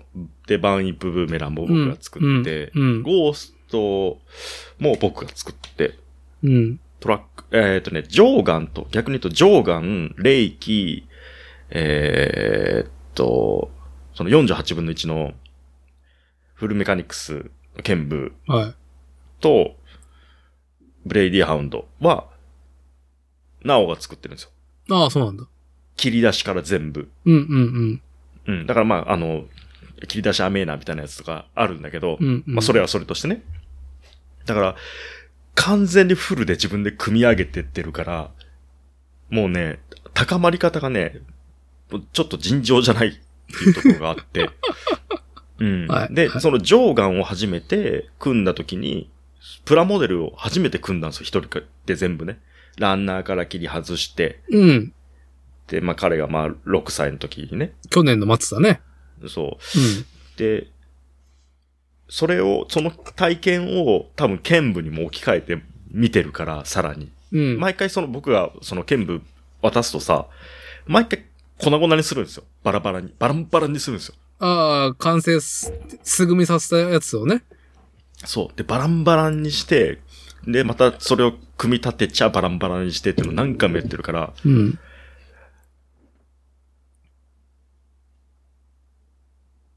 なんていうのかな、その、もうアニメの中で見てたものが手のひらでバラバラに崩されて、で、また構築されてっていうのを何回もやってるんだけど、その、前ダーティンも言っとったけど、その、境界線機の、その、まあ、マシンっていうのは、そんなに、こう、理屈から外れたことをやってないんですよね、構造的に。まあ、この現代に、2020年代においてねっていうね。うん。うん。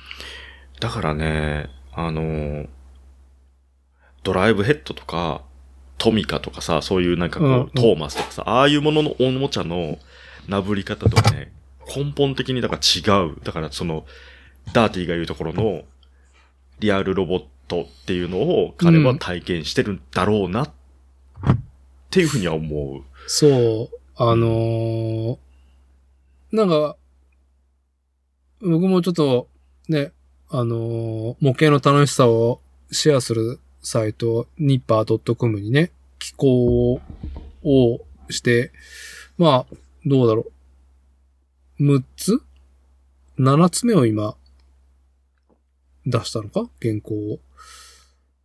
していく中で、まあちょっとリアルロボットアニメプラモデル回顧録だったかな？プラ、リアルロボットアニメプラスチックモデル回顧録か。80s リアルロボットプラスチックモデル回顧録だ。はあ、はい。はい。が、年始に発売されて、それにね、おなもう、バチバチの、その、ね、80年は僕が5歳、4歳5歳の時だったから、で、その後のガンプラブームも、その、マーチャンダイジングとか、なんだろう、深くは、その、商売上のものとか、企業がどういう風に送ってきたかっていうのは、ね、そんなもん感じ取れないけど、なんかかっこいいし、みんな盛り上がっている空気感も感じていたから、もうジャストな本すぎて、すっげえ、なんだろう、うん、まあ、記憶を呼び覚ましてくれたりとか、まあ、自分の中でぼんやりとして描いていた、ん？自分の中で描いてたものがぼんやりしてたんだけど、その本で、回顧録でもう、だいぶパリッとした、なんだろう、ディティールになったっていう体験をね、えー日版の記事に、こう、何個か出してるんだけど、うーん、要は、ガンダム、一番最初のリアルロボットアニメーションの始祖で、唯一、なんだろう、唯一、唯一心だよね。もう。うん。絶対的な、そのリアルロボットっていうところで言うと、もう唯一無二って言っても過言ではないぐらいの地位を築いたものアニメーションも、それを、に、えーっと、属する他のね、作品、しかも小説、漫画、えーそして、もちろん、基本、その、アニメ表現とか映像表現を支えるプラスチックモデルね。プラモデルね。が、まあ、メーカーが、こういうリアルはどうでしょうかっていうね、プラモデル込みで企画が始まって、アニメーションが世に放たれ、こうユーザーに届くわけじゃん。うん。で、ユーザーがそのアニメーション作品と展開されるプラスチックのプラモデルを手にして、こう、各々が描くリアルっていうものをさ、そのプラモデルに落とし込んでいくっていうのが80年代うん。すごく熱が、すごい、大きな波が来た。ブームになったっていうね。だからその、送り手と受け手のコールレスポンスがずっとあったと。短い間、3、4年なんだけどね。うんうん。なんだろう。こう、ユーザーはこうしてほしいだったりとか、うんこういう風に楽しんでるっていうのをメーカーがアニメ作品とかプラモデルを送った後に、ああ、じゃあ次はこういうアニメ作品作ろうとか、プラモデルをこう展開しようっていう、なんだろう、うん手探りからいろんなものが生まれ、唯一、生き残ったのはガンダムだけだったみたいなうん。感じなんだけど、時を経て、リアルロボットアニメーション、プラスチックモデルの系譜である、系譜としようとしている境界戦記のアニメとプラモうん。は、送り手が完全にずっと文脈を踏まえて、リアルロボットアニメーションの文脈を踏まえた上で、なおかつ届けるのは、子供に届けよう。リアルロボットアニメーションを。っうん。ていう姿勢がビシバシと感じれるから、うんうん。子供はそういう、なんだろう、仕組み的なものは感じないけど、うん。メーカーの送ってるものを受け取ってるわけじゃん。映像作品とプラモデルをね。うん。うん。で、僕らは、プラモデルとして、その、ああ、この世界観でこういう風に、えー、なんだろう、こう、リアルっていうものを考え、映像にし、なおかつ立体物としてプラモデルで送ってるんだなっていうう。楽しんでるわけじゃん。うんうん。で、やっぱり、ここやっぱりその、いいコールレスポンスを80年代みたいにしていきたいなっていう。それはなんかすごくいいさ、作品というか、なんつったらいいんだろうね、この境界戦記って。アニメがクソ面白いから、見てよとかいう風じゃないから、これ。うん。境界戦記がいいぞっていうのは。うん。ぶっちゃけて言うとアニメは子供向けだよっていう印象しかないから、うん。うん。でもね、プラモデルを、まあ僕が、その子供がドンズバの世代だから、そうやって買っているんだろうなっても逆に思うんですけど、うん。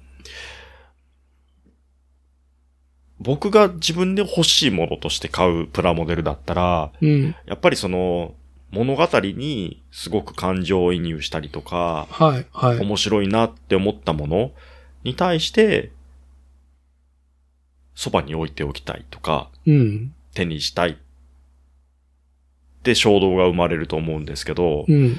境界戦記の、その、プラモデルっていうのは、あの、子供が先にありきなんですよ、今のところ僕はね。うん、うん、うん。で、実際それがありきで作ってみたら、あ、結構気持ちよく組めるなそれが後に来てるんで、うん。最初に、例えば、あのー自分が手にしたい、所有したいっていう衝動じゃないっていうところで、全くその、だから子育て世代じゃない、子子供がね、ドンズバじゃない人とか、プラモがそうやってね、好きで、リアルロボットが好きでっていうその文脈がない人たちは、うん。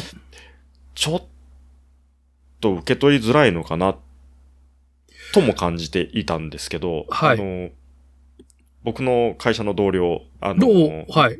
ね、うん。やつが、境界戦記気になってる。うん。組んでみようかなって言ってたんですよ。で、うん。うん。やつは、えっ、と、子供別に娘だし、もうそういう年頃じゃないから、うん。アニメは見てない。うん。けど、まあ、あの、バンダイ、こう結構、ね、ネットサイトとか見てても、結構ちょいちょい出てくるし、あのーそんなに造形悪くない、かっこいい感じがするから、うん。なんか作ってみようかなって言ってたんですよ。はい。で、作ってから、アニメを見よっかなって言ってたから、いうん。や、それはそれでいいと思うけど、アニメはね、多分、そんなにだと思うよって言っといたんですよ。はい。あ、いいんじゃない？ねいいんじゃない？うん。だから、それを、こう、その子に僕が伝えたときに、自分の中でも、あ、やっぱこれは、まあ、うちで言うと、なおありき、子供ありきなコンテンツなのかなうん。っていうふうに。うん。あのーもう、我々ね、うんまこっちとうん。私たてをカテゴライズすると、もう物がまっすぐ見えないおじさんなんだよね。物をまっすぐ見れないおじさんか。うん。なんか、でら、かっこいいとかさ、おー、すっげーとか、ね。うんもうさ、あの、なるよ。うん。そういう声を上げてるとき、万、うん。多くの人が、こう、同じくね、声を上げてるものとは別のものにね、我々はそういうリアクションしてるじゃん。もう、マイノリティなんですよ。はい。別にね、うん。それに関しては別にいいんですけど、うん。だから、考えら、得るケースすると子供にはもちろん届きますと。うん。うん。そのリアルロボットっていう、まず、ちゃんとこういう世界だとかうん。いうのをね、定義をね、ちゃんと飲み込まないといけない作品じゃない？うん。あの、現実も地続きである話だけども、バンとちょっと飛躍してるものがいっぱい出てくるからね、ロボット。うんリアルロボットロ、ロボットである必要あるのみたいなっていうね。の説得力を最大限に力入れてるアニメーション作品だからさ、うんうんうん。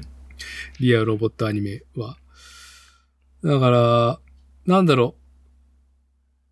アニメあんまり見てないとか、リアルロボットアニメーション見たことないっていう人には、もしかしたら、うんスッと入っていく作品かもしれないな、とも思う。ああ。境界戦記は。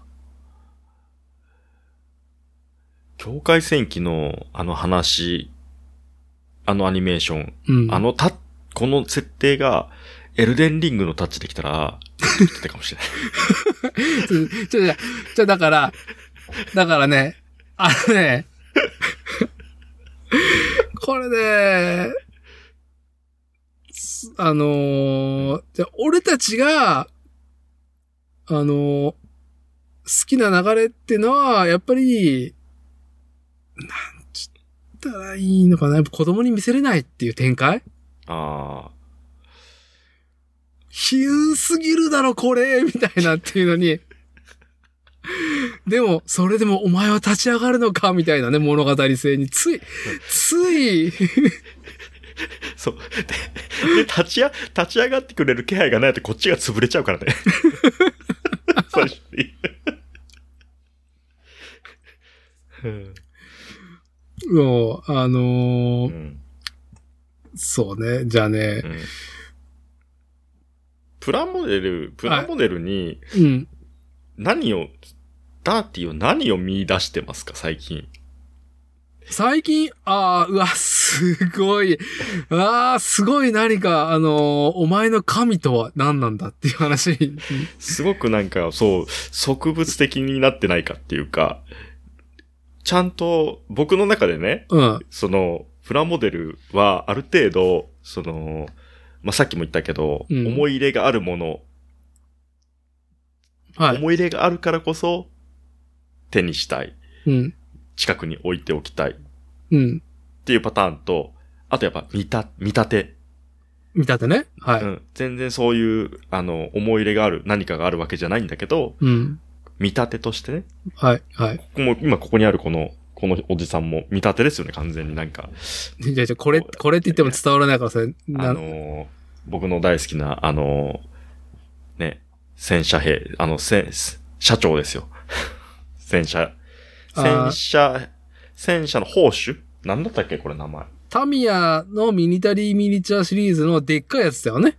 そう、でっかいやつ、でっかいやつ。10、ん ?24 分の 1? とか ?12 分の1だったっけ？24分の1だったっけな？前もこれ言ったよね。ああ、話しとったね。何分の1か忘れちゃったけど。はい。そう。で、今日僕、買ってきたプラモデルっていうのが、うん。もうなんてことない、このラクプラ。ああ、はい。私も持ってますよ。はい。ラクプラのジムに、あ青島さんのね、そう、これ、白。白。はい。白を買って、色、もうま、もう、青と黄色と、あと、グリーンか、うん。何色かあるんですけど、まあ、まあ、真っ先に白買って汚したいと。うんうんうん。うん。はい。いいね。そう、これ、やっぱりこの、1月、まあ12月末から何回かこの辺の東海エリアもね、食らってる結構な寒波が来てますと。うん。ね。寒波が来るたびに、みんな行くんですよ。周りのジムニーの子が。うん。チャウス山方面とかにさ。はい。はい。はい。ね。で、GoPro で撮ってきたよ、見てよ、つって。はい。はい。俺もやりたい。ってずっと、ずっとそれ、俺もやりたいってずっと思ってたんだけど、うんうん。ジムに買えない。はい。買えないですから、実際。はい。金銭的にも、あの、予約的にも買えないっていうね。そう。で、あのーライフステージ的にも買えない。はい。はい。そう。妻が乗っている軽を、これどうかな？ジムニに買い替えてみては、ミッション乗れない。はい。とかね。はい。だけどずっと、その、あのー願望はあって、うん、うん、うん。で、会社のね、この、あの、JB さん借りては、会社の近くの河原の階段をちょっと登ってくるわ、つって、うん。ね、そうやって遊ばせてもらったりとか、うん。もう雪山行きたくてしょうがないおじさんなんですよ、今。これでね。なるほど、なるほど。で、この前ついに、その最近の寒波、真っ白な雪の中をさ、はい。走ってきて、コーヒーで飲んできたよっていう話聞いて、うん、うん。同僚がね？そう。で、その衝動を抑えるために今日これ買ってきたんですけど、いいですね。はい、はい。そう。いやー、なんか、それはま、まさに、あのー平安時代に貴族が庭の中に、うんあのー日本の各、各地のね、うんうんあのーなんだろう、様々な風景うんうん、雅な、雅じゃないな。うん絶景ではない。なんちったら、こう、風情のあるうんうん、ものを、こう庭の中に、こう、組み込んで、うん、そこの場所にはなかなか行けないけど、ああ、あそこには山を感じる。そこにはなんか小川が、ここには海を感じるなっうんうん、ていうね、その見立てというか、ん自分の中にね、こう実現しないものを練り上げるものと、対象として、うん、まあ自分の中のイマジネーションっていうか、うん。あと、妄想遊びを練り上げる、うん、それをブーストさせる、うん、なんだろうね、偶像じゃない、なん、もうてなんか適切な言葉が出てこないな。うん。もうでも、それはもう、今のは枯山水っていうのは見立てのね、うん。お庭ですもんね。はい。うん的には。そんなノリで、そのジムニーでやるでしょ？自分はジムニー買えないけど、俺はジムニーで雪山で行った感を。行きたい。行きたい。これに、ね、あのーあれですよ。この、トラスコのコンテナとかをさ、スケール違いの。ね？トラスコのコンテナガチャのやつね。はい。はい。はい。うん。組み合わせでさ、遊びキャッキャしたいな。でもこれって結局やってることって、見立てだし、だってだね。うん。実際のその車を、例えばこの完成車の、えっ、と、例えばね、ジムニーを買ってきて、完成車っていうか、その、出来上がってるね、組み上がってる、まあ、スケールモデルっていうか、その、おもちゃとしてのジムニーを買ってきて、めでるっていうよりも、自分が、やっぱ組み立てて、完成させた形、うん。ね、バラバラのパーツを組み立てて、もうラインコですよ。うんね。で、それをめでたい。はい。で、それはその、ハイパー、ね、アジアさんの言ってた何かに通ずるところがあるんだろうなって気もするし、うん。そこから先にね、か組み立てたものを見立てたい。ね。そうやって、あ、久々に思える、きっと、これだな、と思って。うんまあ、新しいやつでも何でもないんですけどね。うん。うん。うん。いやいやいや、もうベストセラーですよ。本当にそれは。うちもあるもんだって。ああ。うん。で、この次に気になって手に取っちゃ置いてっていうのを、ここ数ヶ月ずっと行っているのが、ね、上司でね。うん。上司だね。手に取っちゃおはい置いて、行くたびに手に取っちゃ置いてってやってるのが、はあの、長谷川のね、い。うん。建設作業員休憩セット。休憩セッ。ト。はい。ある。A、B、はい A セット、B セットあって、うん。あれを手に取っちゃ置いて、手に取っちゃ置いてやってるんですよ。弁当を食べてる、座って弁当を食べてるおじさんが欲しくてしょうがない。わかる。わかる。でも、あの、お値段がね、うん。なかな1000か、円ぐらいだよ。そう。1000円だったっけ、1000円いくらだよ、あれ。そうか。うん買おうかな。で、アマゾンとかでもさ、買っちゃおうかなってポチろうとしちゃ、カートに入れちゃ、削除し。ってやってる。けど、あの、うん。さっきの、ね、その、戦車兵、まあ、社長だったりとかもそうだけど、うん。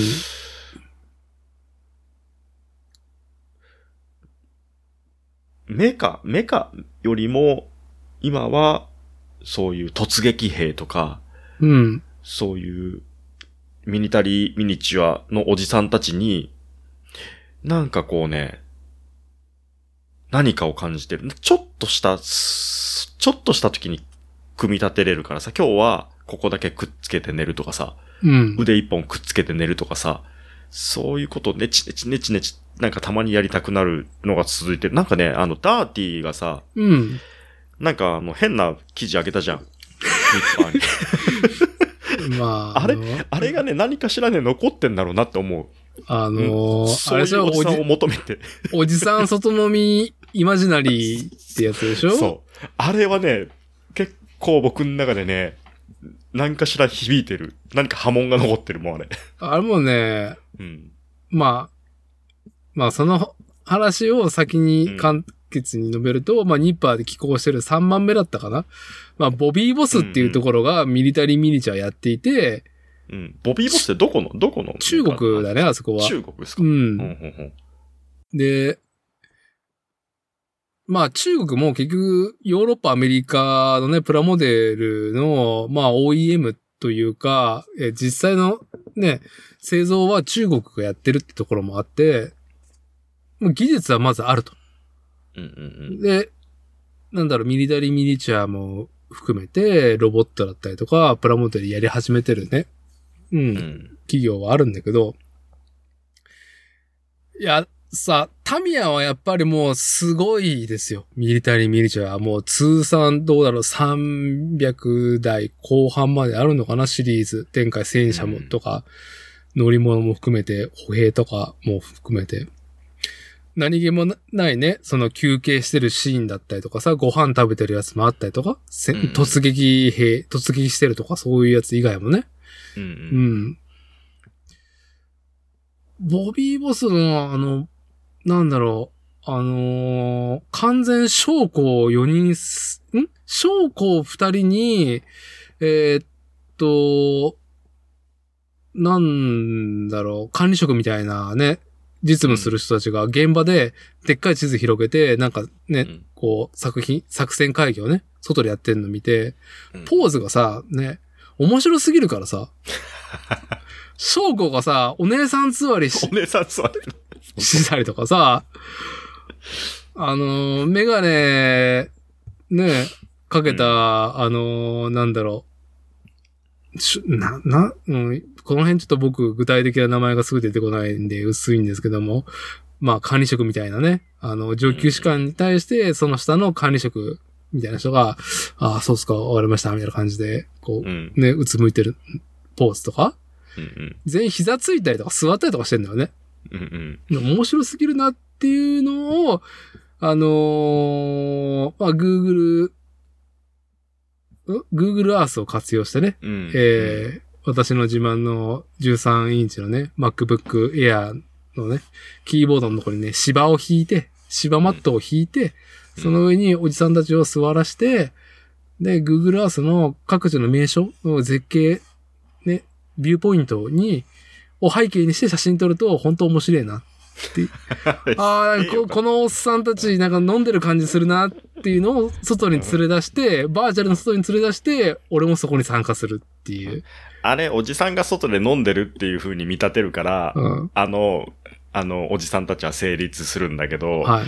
あれが本当にさ、軍議中だったらね、うん。その作戦絶対やめた方がいいよっていう雰囲気するもんね。そう。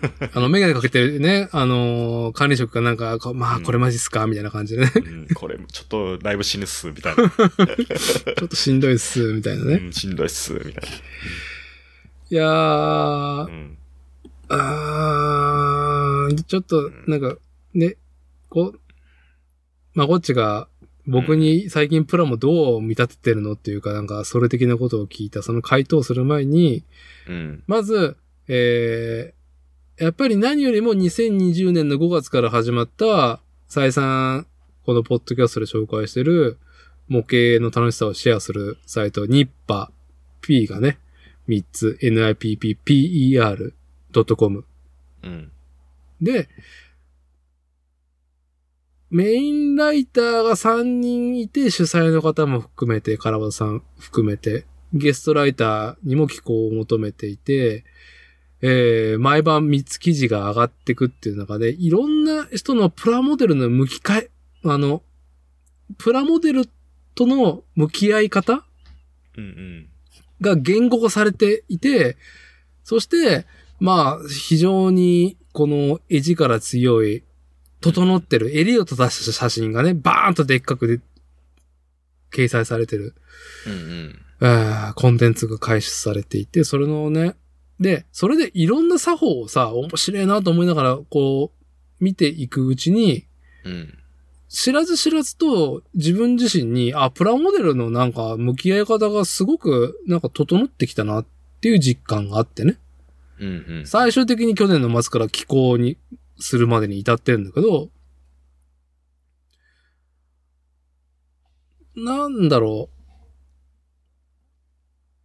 う。うーん、十人トイレだから、何事も。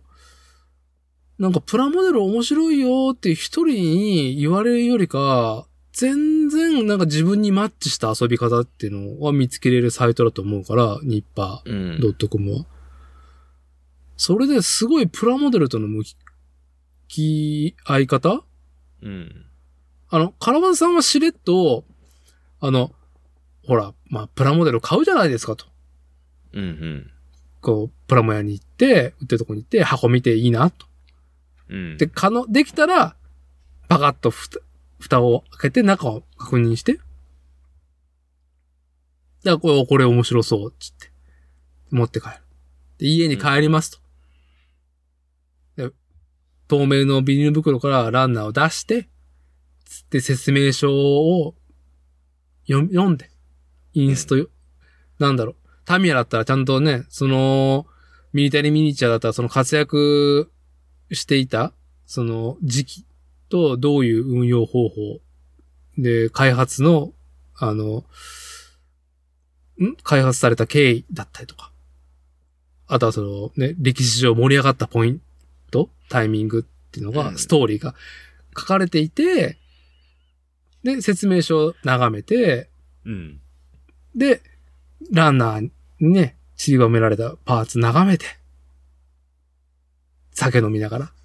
うん。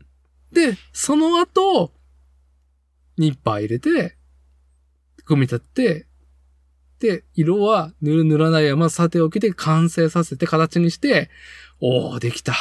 で、それを眺めると。うんうん。で、その後また色を塗るか塗らないかを含めて、まず工業製品として完成されてるから、プラモデルは。うん。あの、完成されてる工業製品っていうものをちゃんと自分が見てなかったなっていうのを突きつけられたなんか自然な言葉でそれが。おー。なんか、買ってきたものはすぐ完成させるまでが至上主義だったと思う、僕は。完成させてないプラモデルがなんかストレスの対象になるぐらいだったと思う。あー、なるほど。やれてないなとか。うんうんうん。でもね、味わい方は知らなかったなと思う。見組み立てとの出会いですね。そうそうそう。うん。まあ、一個の方法では写真を撮るっていうのはまさにそのなんか一個の、ね、えーっと、記事を書くためでやってるルーチンで始めてみたら、正直めんどくささがある。うん。ランナーの写真撮ろうと。作りたいじゃん。うん。確かに。でも、一旦ランナーでこのプラモデル買った時にグッとくるところのね、ランナーの状態どうなんだろうなと。見るんだったら、まず説明書にどういうふうにメーカー、送り手が、こう、言葉をね、言語化してるか、こう、言葉を伝えようとしてるのかっていう、まず読み取ってからランナーを見るっていうことをしてるから、うんうん。そこが丁寧になったから、あ、より、なんだろう、そのプラモデルっていうコンテンツを、ちょっと楽しみ方がだいぶこうね、こう、深さが出てるなっうんうん。ていうのがあり、うーん戦闘機、ゼロ戦ね、飛燕のプラモデルをどうなの？まだ今8割で止まってるのね。空白のやつ？ああ、そうそう。かかみがはら、かかみが原のやつね。かかみがはら航空宇宙博物館に展示されてる、うんあのね、実際の飛燕ね。あの、塗装全部剥がされた。あれをちょっと、うんあの、放出されるメッキのタミヤから出る48分の1の飛燕ね。うん。うん。を、もう8割完成してんだけど、なかなかメッキの接着ってめんどくさいから、うんうん。止まってんだけど、それはそれで箱から出して、まあ今日はやらないけど、いいね。美しいなと思いながら眺めてるし、すでにエキサイティングな山間が終わっていて僕の中で。あー、メッキに塗るってところ？で、あメメッキだの最初からあれは。うんメッキバージョンだからね、タミヤは。うんうん。あの、鏡は、鏡ヶ原航空宇宙博物館に展示されてる飛燕も見てきて、エンジンとか、補給類とかも見てきたんだけど、うんうんプラモデルを作って、うん。うん。えーっとね、多分僕人生で、あの、縦型の車と同じようなうん。エンジンが積まれたゼロ戦とかいうか、あの、プロペラ機作ったの初めてで、ほう。実は。うんうん。ほぼ車な。ベンツの、なんか大排気量の何気筒、なんかなんかやけにある排気、ん？何気筒だったかな？なんかちょっと、思い出せないんで、えー、明言しませんけど、まあまあ、エンジンだけ見ると、トラックのでっけえエンジンかなって思うような感じ。うんうん。で、それが縦置きで置かれて、で、それはプロペラ回してんのね。うんうん。で、ラジエーターが、ラジエーターがあって、うんうん。で、なんとなく、その、あ、インテークでここに空気入れてんだろうなってのは、外で見りゃわかるんだけど、プラモデルを作ってる時だけ気づく、ラジエーターをその、インテークの、を組み立てる前に、ラジエーターをスコッと入れるの。ほうほうほうほうほエンジン、コックピット、ラジエーターの場所っていうのレイアウト。で、うんちょっと離れてるし、う。うんうん。それは車も一緒だから、うんうん。あのー冷却性のホースで繋ぎゃいいだけの話だから、うん。ラジエーター、くる、もう、ラジエーターも車とそう変わらんサイズ感の比なんだな。そうだよな、と思いながら。なんかうん、車と戦闘機、プロペラ機って全く別物だと思ってるイメージがあったんだけど、うんうん。ああ、なんだ、原動機そう変わらんわ、みたいな。っていうのをプラモデルで知れて、もうそこが最高に盛り上がってね。元自動車のね、工業人として。か整備士としてね。あ工業士としてね。そう。なるほどね。へーと思いながら。で、もちろんその星型エンジンだったっけなって言われるその、うん。よくあるその、イメージのプロペラのなんか、空冷のね、シリンダーヘッドがその、こう、演習場にわってなっドド演習のやつね。うん、やつうんうん。のイメージがあったから、プロペラ機って。で、縦置きはやっぱりその、メッサーシュミットだったりうん。とか、うんうん。あの、あ、イギリスのやつどうするしたぞスピットファイヤーあ、そう、スピットファイヤー。うん縦置きにすると、なんかあの、鼻先を、なんか流、なんか細くできるんだって。うんそうする、と空気抵抗がすごい下がるから、星型だと頭がボコーンって、もた、もたっでとしちゃうから。ね。そう。っんていうの、言葉でなるほどなと思うのと、実際、自分がプラモデルでそれを組み立ててみて、うん。ああ、ここ細くこうしたかったわけね、みたいな。はあはあはあ。おはあはあリアルでは見立ってるし、境界戦記2022年における、2021年度における、このリアルロボットにおける、そのプラモデルにおけるリアル感じてくれってる、リアルを感じてくれっていうアニメ制作プラモの開発の。意思としては、やっぱ工業デザインとしては世界でね、こう名を馳せてるところに依頼してるじゃない。あの、メインメカ。あとは、まあ、あの、まあ僕がそのガンダム00とかオルフェンズとかビルドファイターズで好きだった、今でもそのツイッターとかでもね、こう絵が出てくるといいなと思いながら追ってるそのメカデザインの今旬の人だね。僕とそう年が変わらない40代後半、50代の人たちがこの作品に力を入れてリアルロボットを送り込んでいて、うん。で、攻めてるじゃん、形。うん。なんつうの？んー手と足があるから、まあまあ、まあまあ予想はつくじゃない？でもあのー言葉が通じなさそうなあのーん？バンイップブーメラン？うん。オセアニアの？うんうん。あれとか作っててさ、なこれどうなるんだろうみたいな感じじゃん。やっていくうちで。うん。なんか、そうですね。一個のパーツでかっみたいなね。そうそうん。ナイトホークみたいなね。う。で、なんか、組み立てていて、主人公機なんかさ、あの手と足とかさ、よく見たらこれ本当にかっこいいのかっていうね、疑問符がちょっと出そうな感じじゃん。うんこれは本当にかっこいいのか、この手と足はみたいな。胴体はすごいね、塊感あっていいんだけど。うんうん。でも、組み立てて、こう、眺めると、あー、何なんだろうなっていうね。うん。ポージングが抜群に決まるよね。決まるね。うん。なんか、すっげえいろんな方向に動く関節軸じゃなくて、うん。あのーなんだ？ラインで動いてる工業系のロボットアームとかの現行のね、動いてる仕組みを、まあ、取り入れたデザインだっていう話だったと思うけど、うん。単純なさ、一軸じゃん。うん。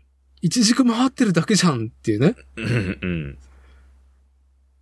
が、それでも、ああ、なんかその、この構成とかで、うんあ、ロボとして成り立つ上に、うん。こう、造形美として、あ、かっこいいなと思わせる感じ？うん。攻めてるなーっていうのは、これはアニメだけだと、うん、わかん、伝わりにくいかもしれないですね。かっこいい状態で描かれてるからさ、作画で。うん。うん。なんだろう、この、絶妙なライン攻めてるなっていうのは、プラモデルじゃないと知り得れないところだね。うっん。ていうのが、まあ、その、僕自身が最近、うんプラモデルの味わい方で見出してるというか、楽しんでる点でもあり、境界戦記は、その攻めてるところをすげえ感じてほしいなって思う。ガンプラ、ね。ガンプラがプレミアムになっていて、なんか、ね、ガンプラを追いかけてるのも悪くないと思うけど、うん。ちょっと一回ちょっとこの境界線記の何か作ってみてよっていうのもある。うん。なんか工業人ならではの勃起ポイントでしたね。そうね。ねえ。今、話を聞いててなるほどなと思ったっすけど。でも普通になんか、うーん、組みやすさも含めて、うん。うん、アニメ作品と同じく、ちょっと敷居を下げているけどうん、最終的に手に取って感じたりとか、見せてくれるものの力強さがすごい大きいよって言いたいね。うん。はい。なるほど。あー今日はまこちさんからは何か他にありますか？まこっちさんかな何かね。うーん。まあ、特にないのはいつもなんですけど、あのーうん。モバイルモニターしたじゃん。うん。この前。はでさ、まあ、あの、釣りしてる人が結構ね、あのー海沿いにバーっと車並べて、まあ、うん糸垂らしてってやってる、ちょっと後ろに下がったところに陣取ってたんですね、僕。うん。まあ、全然、あのー釣りとか、そういう感じで来てないから、まあ邪魔しちゃいけないし、ちょっと離れたところで。んで、まあいろいろしてる中で、と、前を見たら、まあ釣りの片付けをしてる、まあ一人で来てた男性の釣り人だったんですけど、若めのさ、若めっても30代ぐらいかな。うん。ああ、撤収してるなーっていうのをチラチラ見ながら、うんお湯でも沸かそうっつって、で、なんとなくそういう、一個一個の所作がこう目に入ってきて、その人のね、うん。お湯沸かしながらっていう、ながらっていうのもあったと思うんですけど、たださ、その人がやたらニヤニヤしてんすよ。一人で。一人で。はい。で、やったらニヤニヤしちゃ、キョロキョロキョロキョロしてんのね。うん。よっぽど釣れたんだろうなと思いながら、うん。こっちもなんかさ、こう、ニヤニヤしてる人に対してはいろいろ膨らむじゃないですか。で、こっはい。ちも一人で来てるから、いや、一人で来てそこまでにやけれるっていうのは、すごくいいことだと思うよ、みたいな、うん。って見てたら、こうさ、ふわっは？ふわって、なんかやってるんですよ、たまに。上着を着て、ね、釣り用の格好を上下セットアップで着てて、多分ワークマンのなんかだと思うんだけど、うんで、帰る時に着替えをしてたから、ズボンを普通のジーンズに履き替え、で、上を、まあちょっと、なんかダウンっぽいやつに着替えってやって、腕のなんか中で絡まったのかなと思ってたの、最初。うん。上着着た時に中で絡まったからこうやって、ふわっふわってやってんのかなって思ってたの。でもずーっとニヤニヤしてんの。はい。なんだろうな、この人ちょっとやっぱ一人で来る人変な人おるわ、と思っとったら、なんかね、次の瞬間にふわってやった時に、なんか投げたのが目に入ったのね。うん。あ、なんか投げた。で、それを何度か繰り返してんの。で、はい。よく見たら、毎回毎回、上にね、投げてんの、何か。ほだけど、キャッチする素振りがないの。う。うん。はなんだろうと思うじゃん。で、僕さ、あの、後ろの座席から見てたから、要はフロントのガラスが、まあ、額縁状態になってるのね。い。うん。そのす、フレームの外の映像は見えないわけさ。うん。いよいよ気になるよね。そのふわっの先が。はい。はね。で、前に映って、フロントガラスに顔を寄せて、い。うん。ふっと上を見たらさ、トンビがさ、めちゃめちゃいたの。トンビが、トンビ、はいトンビ？はあのー、ピーヒョロヒョロヒョロのねい。、はい。トンビがさ、いたの。で、その若いお兄ちゃんは、おやつで持ってきてた何かをうん、空のトンビにあげてんの、ずっと。そういうことかと思ってさ、下には置かないという。下には置かない。だか、らない。降りてこないじゃん、トンビってそんなに。ずっとさ、ホバリングしてるじゃん、トンビって。ホバリング。あの、上、気流捕まえて、うん。翼広げて、あの、猛禽類の独特のさ、はい。風を捉えてずっといるのね。で、投げるじゃん。うん。もうあの、犬がさ、フリスビーの犬みたいに、すごいの。空中に飛んできたものが、ね、ピークに達するぐらいで減速するじゃん。はい。はい。そこのポイントでカプってくるんだよ。みんな。高さ合わせて。へえ。すげえ、絵付けしてんな、とと思ってさ。それ、あれでもね、公園で、あの、猫に餌をあげてるおじさん、おばさん、おじいさん、おばあさんのうん。上位互換だね。そう。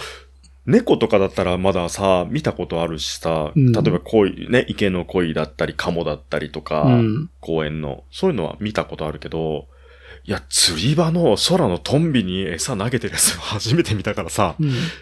すげえなと思って、まあ、投げてそれを飛びに、と食べに来る、彼らもすごいと思ったけど、いやー。人慣れしてんのか。それだからもう、うん、完全に、指導の賜物なんじゃない？その、かな。でも港だからそうやってああげてる人がいるのかもね。釣り餌の餌の残りだったりとか。うん、まあね、あの、朝市の周りとかトンビめちゃくちゃいるからね、あの漁港の。うんいや、でもすげえいいもん見たなと思って、はい。そう、ニヤニヤしながら投げてたのが、これかーっつってさ。ねえ。そう、ほんとどうでもいい話でしょ。初めていやー、高まっちゃったんですよ。いやうーん、じゃあ、じゃあ最後に、じゃあまこっちさんに、まあ、このね、ずーっと収録中僕が胸に刺してる、あの、シシベシオンのプラモデルうん。を、騙されたと思って買って作ってみてって伝えたい。そんなにいいの？あのー美少女プラモデルの系譜？うん。で、ことぶや。うん、ことぶき屋のね、フレームアームズガール。まあ、その、なんだろう、原点とも言われてるところだよね。メカ少女のね。うん。で、メカ少女の系譜というか、なんだろう、バンダイがこうぶつけてきたなっていうのが30 Minutes Sisters。うん。もうなかなかのクオリティっぽいから買いたいなと思ったら買えないじゃん。もうガンプラと同じぐらい買えないじゃんね。あ、買えないんだ。買えない。お店によっては、あの、ガンプラ、お一人様、あのー一品でよろしく。ご購入は、ガンプラのご購入は、えーお一人様一点でお願いいたします。みたいなこと書いてあるじゃん。うんうん。場所によっては、ガンプラと30 Minutes Sisters の買い掛けは、お客様お一人あたり一点ずつにお願いしますって書いてあるとこそうぐらないんですね。ぐらい。へー実際通販も倍まではいかない。ガンプラほど晴れてないけど、うん、定価で買えねえなって感じ。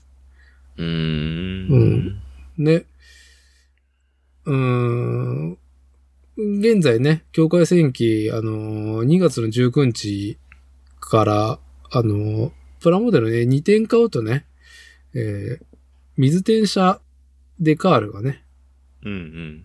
まあ無料で、店頭でプレゼントっていうのがね、キャンペーン貼られて。2個なんか買うか、みたいな。うん。で、ちょうど2月の19日は、えーっと、ニューレンね。うん。中国、あ、じゃあ中国って言っちゃった。あの、言っちゃったね。ちゃんとテキスト読まないとね、おも、もう思い出せない。7だからちょっと待ってね。えーっと、出ねえよ。あの言葉は。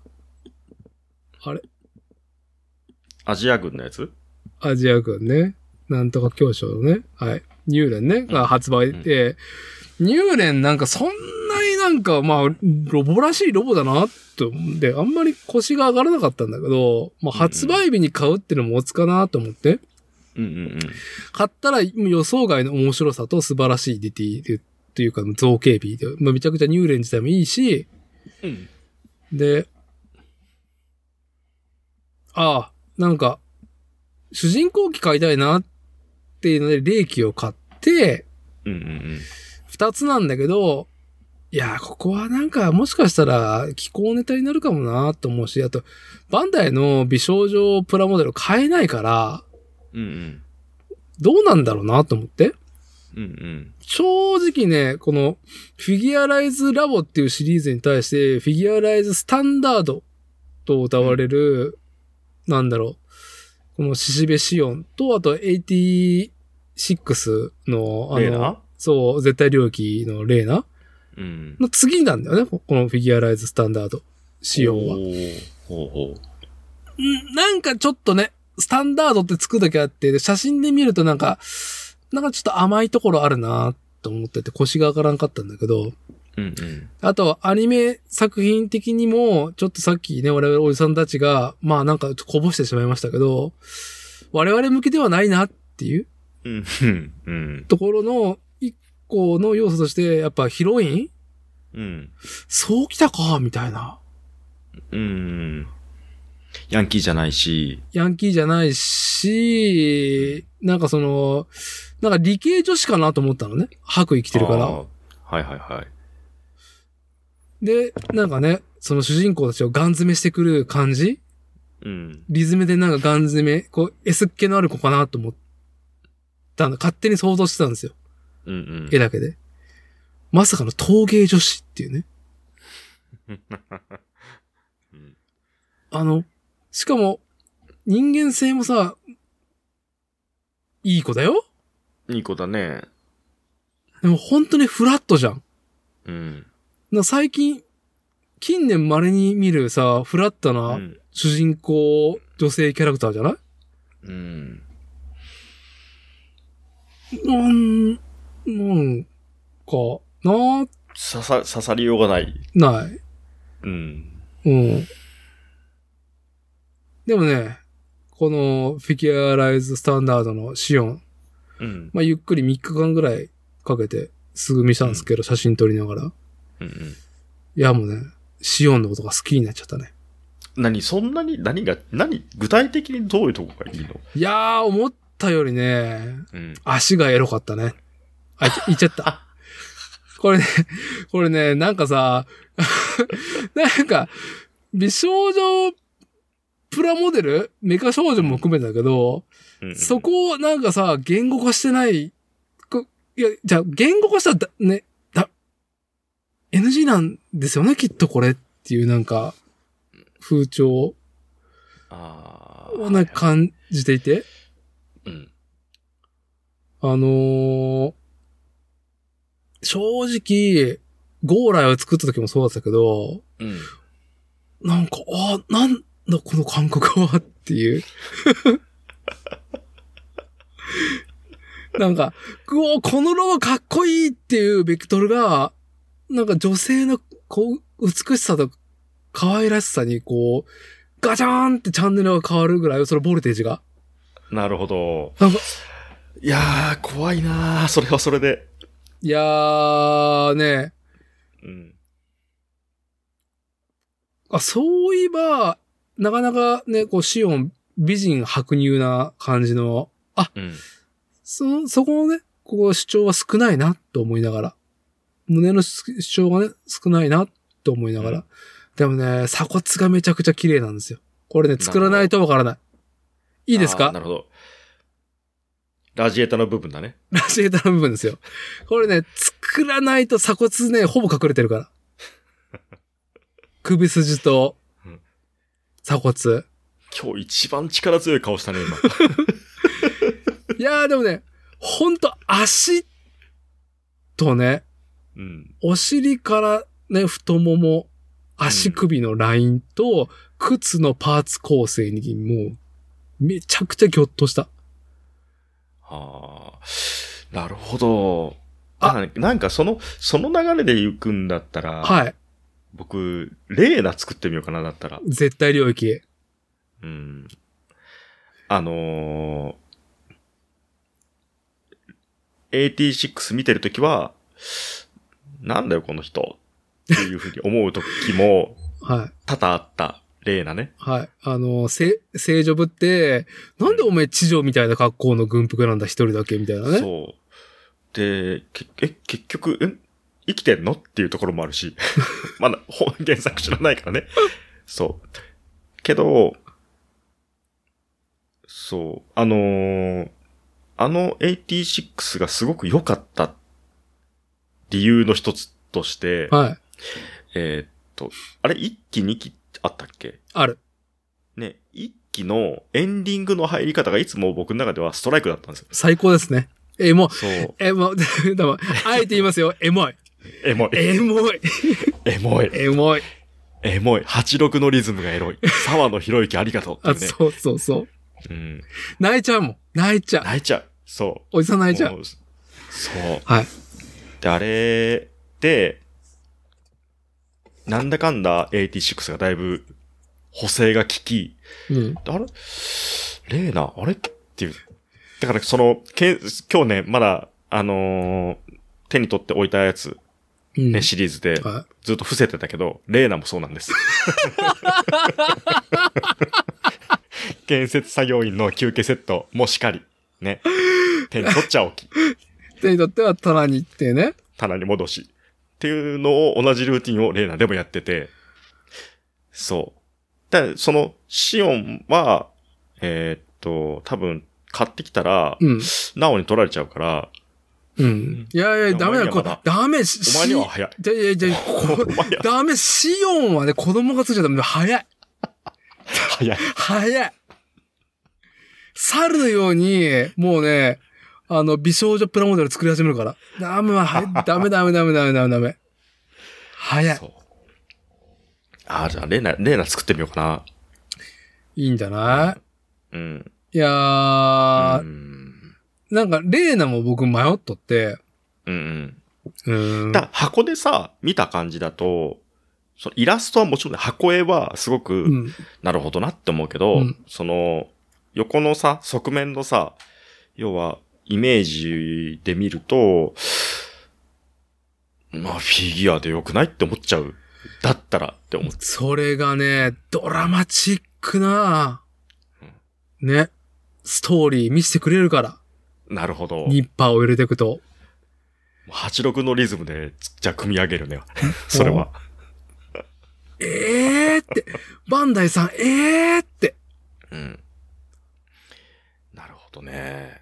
もうね、いや、僕は、レーナは、あの、2期の 2P カラーになったのが、成形色色違い出てくれたら最高だなと思って、淡い期待をしてるんだけど、うんうんうんうんね白レーナから黒レーナになったじゃん。はいはいはい。黒レーナの方がビジュアル的には好みなんで、ああ、なるほど。はい。これ出そうにないなーっていうのね、買って塗るしかないのかなーとね、ぼやっとは思ったんだけど、うんうんうん黒レーナの方が好み。なるほど。はい。うん。まあ、フィギュアライズスタンダードで言うと、シオンとレーナは対極ですよね。体のボリューム感。って言ってしまうとはい。それがまた、い部屋に置けるのはでも、シオンだと思いますよ。え、いやー、もうなんな、はしたない地上軍服ルック。うん。うん。お父さんって お父さんこれみたいなね、うん。言われてしまうかもしれんな、あれは。うん。はい。じゃあ、まあ、まあじゃあフィギュアライズスタンダードを、ね、うんこう、美少女プラモデルね、ちょっとやってみてっていうところで、いち早く、そうね。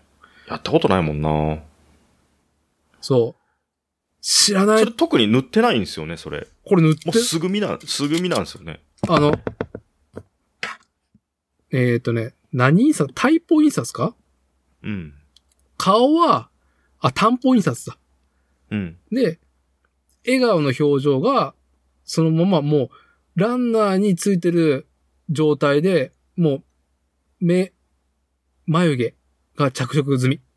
ああ、はははだからそのままちょ、ちょ、ちょ、ちょ、カメラにさ、向けてカメラに。ああ、なるほど。まあこれ、チラッと見ること同じね。ああ、なるほど。この白衣を、ね、作ったものだけこの白衣がない状態のね、首筋、うなじを鑑賞できる状態になっております。ドラマチックな新しほいど扉うん開くよ、あ、俺知らん扉まだあったんだと思ったもん。うーん。なんか以前、うんえっ、と、セクシー女優のはい。プラモデルを、ものすごい、こう、作り込む YouTuber の人がいて、それを見ててさっああ、言ったねっ。て話を、まあしてたじゃないですか。もう、そこにエロさはなかったと。はい。ね、もう、一体の仏像を掘り、ね、はい、掘り上げるに近い何かを感じたって話をしたと思うんですけど、まあ、そのスタンダードシオンに関しては、インスタントなエロス。はいインスタンなエロススっっていうか、ていう感じ。あ、の、バンダイスピリッツの狂気を感じる。これ狂は。気なんの？え？だって、これうん稼働するからね。稼働する上に、組み立て式、組み立てれる、組み立てて稼働する上に、こう、エロチシズムが生まれるっていうものを、バンダイうが、んしれっと、粗品の顔で出してる。なるほど。今、生唾飲んだ音が入ってないか不安です。ね。我々プラモデルで楽しんでいる快楽と、うん。まさかのエロが融合っていう。びっくりした。うーん。びっくりしたよ。でしかも、全く、そのね、このシオン、失礼ながら、劇中、うんあと、プラモデル完成写真見て何も感じなかったんだけど、うんうん。作ってる最中に、わ、好きだわ、みたいあな。あ、なるほど。とね、あまあ、ことぶき屋の、あの、メカ少女、フレーム、フレーム、あん？フレームアームズガールか？うん。とかもそうなんだけど、もうね、女性の美のポイントは何なんだろうっていうので、プラモデルメーカーが一個の解釈と答えを出してる。それをプラスチックで表現してる。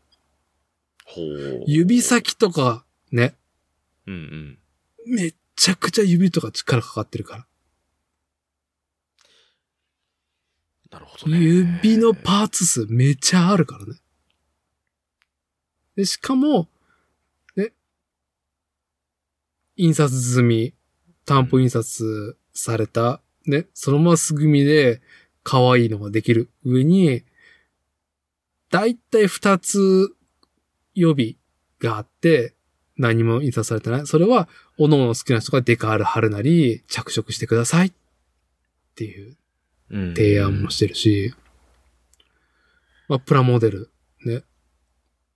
これもやっぱ原型を作る人がああって形になってってるんですよね。そう。で、やっぱりさ、3、ん？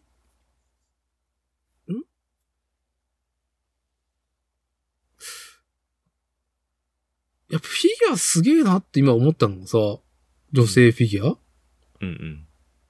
その360度どの角度から見ても、なんか、うんなここなーっていうところうんが完全削ぎ落とされた特勤特勤な女性美じゃん。うん。うんうん。アニメ、アニメ女性美だね。うんうんうん。が、プラモデルとかになってるっていうのは、あこれはフィギュアでも一緒だと思うんだけど、うん。それが動、稼働できるっていうびっくり加減？稼働フィギュアももちろんあるけどね。うんうんうん。稼働フィギュアはもうその箱を開けて手に取った瞬間にすげえマックスポイントが来るんだけど、うんやっぱプラモデルはね、ドラマがあるよね。うん組み立てていくいいですね。なるほどね。うんうんうん。それは作った本人しか知り得れないドラマ。うんうん。いやー、いいですね。これは、なんかまあ、どのプラモデルにも共通していて、僕がずっと、なんか、うーん、プラモに復帰できない時にやっていた習慣だったんだけど、完成写真だけ見て、メーカーが出すやつとか、誰かが作ったものを見て、で、このキットはこういう感じかっていう表面上しか見てなかったなっていう。あー。だから、箱の完成あ写真とか、でも、プラモデルの、その、面白いところはもちろん、ランナーについてる工業製品としてメーカーが、こうね、ユーザーに手に取ってもらう仕様のものですら、面白いようになってるし、組み立てる時のコンテンツ力を、すごい力入れてるような気がする。なるほどなバンダイとか、まあ、まあ、他のメーカーとかもそう、タミヤでもそうだと思うし、うんどのメーカーも考えてんなーっていう、送り手サイドの、その、なんだろう、私の狂気、ご覧ください。私たちの狂気をご覧くださいっていうのに、マジかってなるのは。いやー、京アニがプラモ部部門、部門作ってくんねえかな。それ、バイオレットちゃんぐらいでしょ？作りたいのあなた。いや、トール、トールちゃんが作りたいです。はトールとルコアが作りたいですね。バイオレットちゃんは。忘れてましたけど、やばいですね、あったらね。うん。トール、うんだってバイオレットちゃんはだってもう義手でいいもん。いや、義手がいい上に、まあ、バイオレットちゃんは、まあ、言ってしまえばメカ少女的なね、萌えポイントもあると思いますんで。いや、トール作りたいな。ねトールのフィギュアではなく、ではなく、うん。トールのフィギュア、なんか、いや、そういうことじゃないよなって思っち、ゃったから。うん。なるほど。うん。じゃ、もういいんですよ。一個の完成形としてはすごくいいんだけど、はい。はい。僕はそ、そ、そういうのじゃなくて、こう、なんか違う気気がするなっていう、うん、もやっとした感じがあったので。めんどくさいおじさんだわ、本当に。うるせえよってことだよね。いやー、でも、じゃあね、妄想だけの話をすると、私だと、あの、まこっちさんは、京都アニメーションの驚異のクオリティのアニメーションで活躍する素晴らしい女性キャストたちを、うん。ぜひともうん、バンダイと手を組み、模型化、プラモデル化、込みの何かそのね、マーチャンダイズしてくれたら、あ、我々おじさん、金ぶっ込む余裕。いや、ぶあるんで。うん。余裕っていうか、あの、金ぶっ込む気持ち全然ありますんでっていう。ね。作ってみたいよね。作ってみたいね。ね本当に作ってみたい。うん、まあね、うん、その、スカートの中の暗黒宇宙をね、プラモデルで感じたいっていう。なるほど。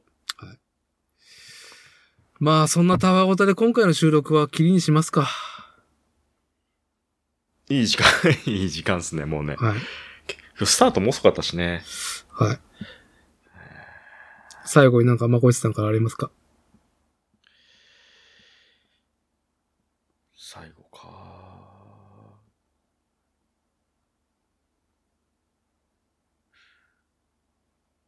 大丈夫です。はい。私も大丈夫です。それでは今回は以上となります。ありがとうございました。はい、ありがとうございました。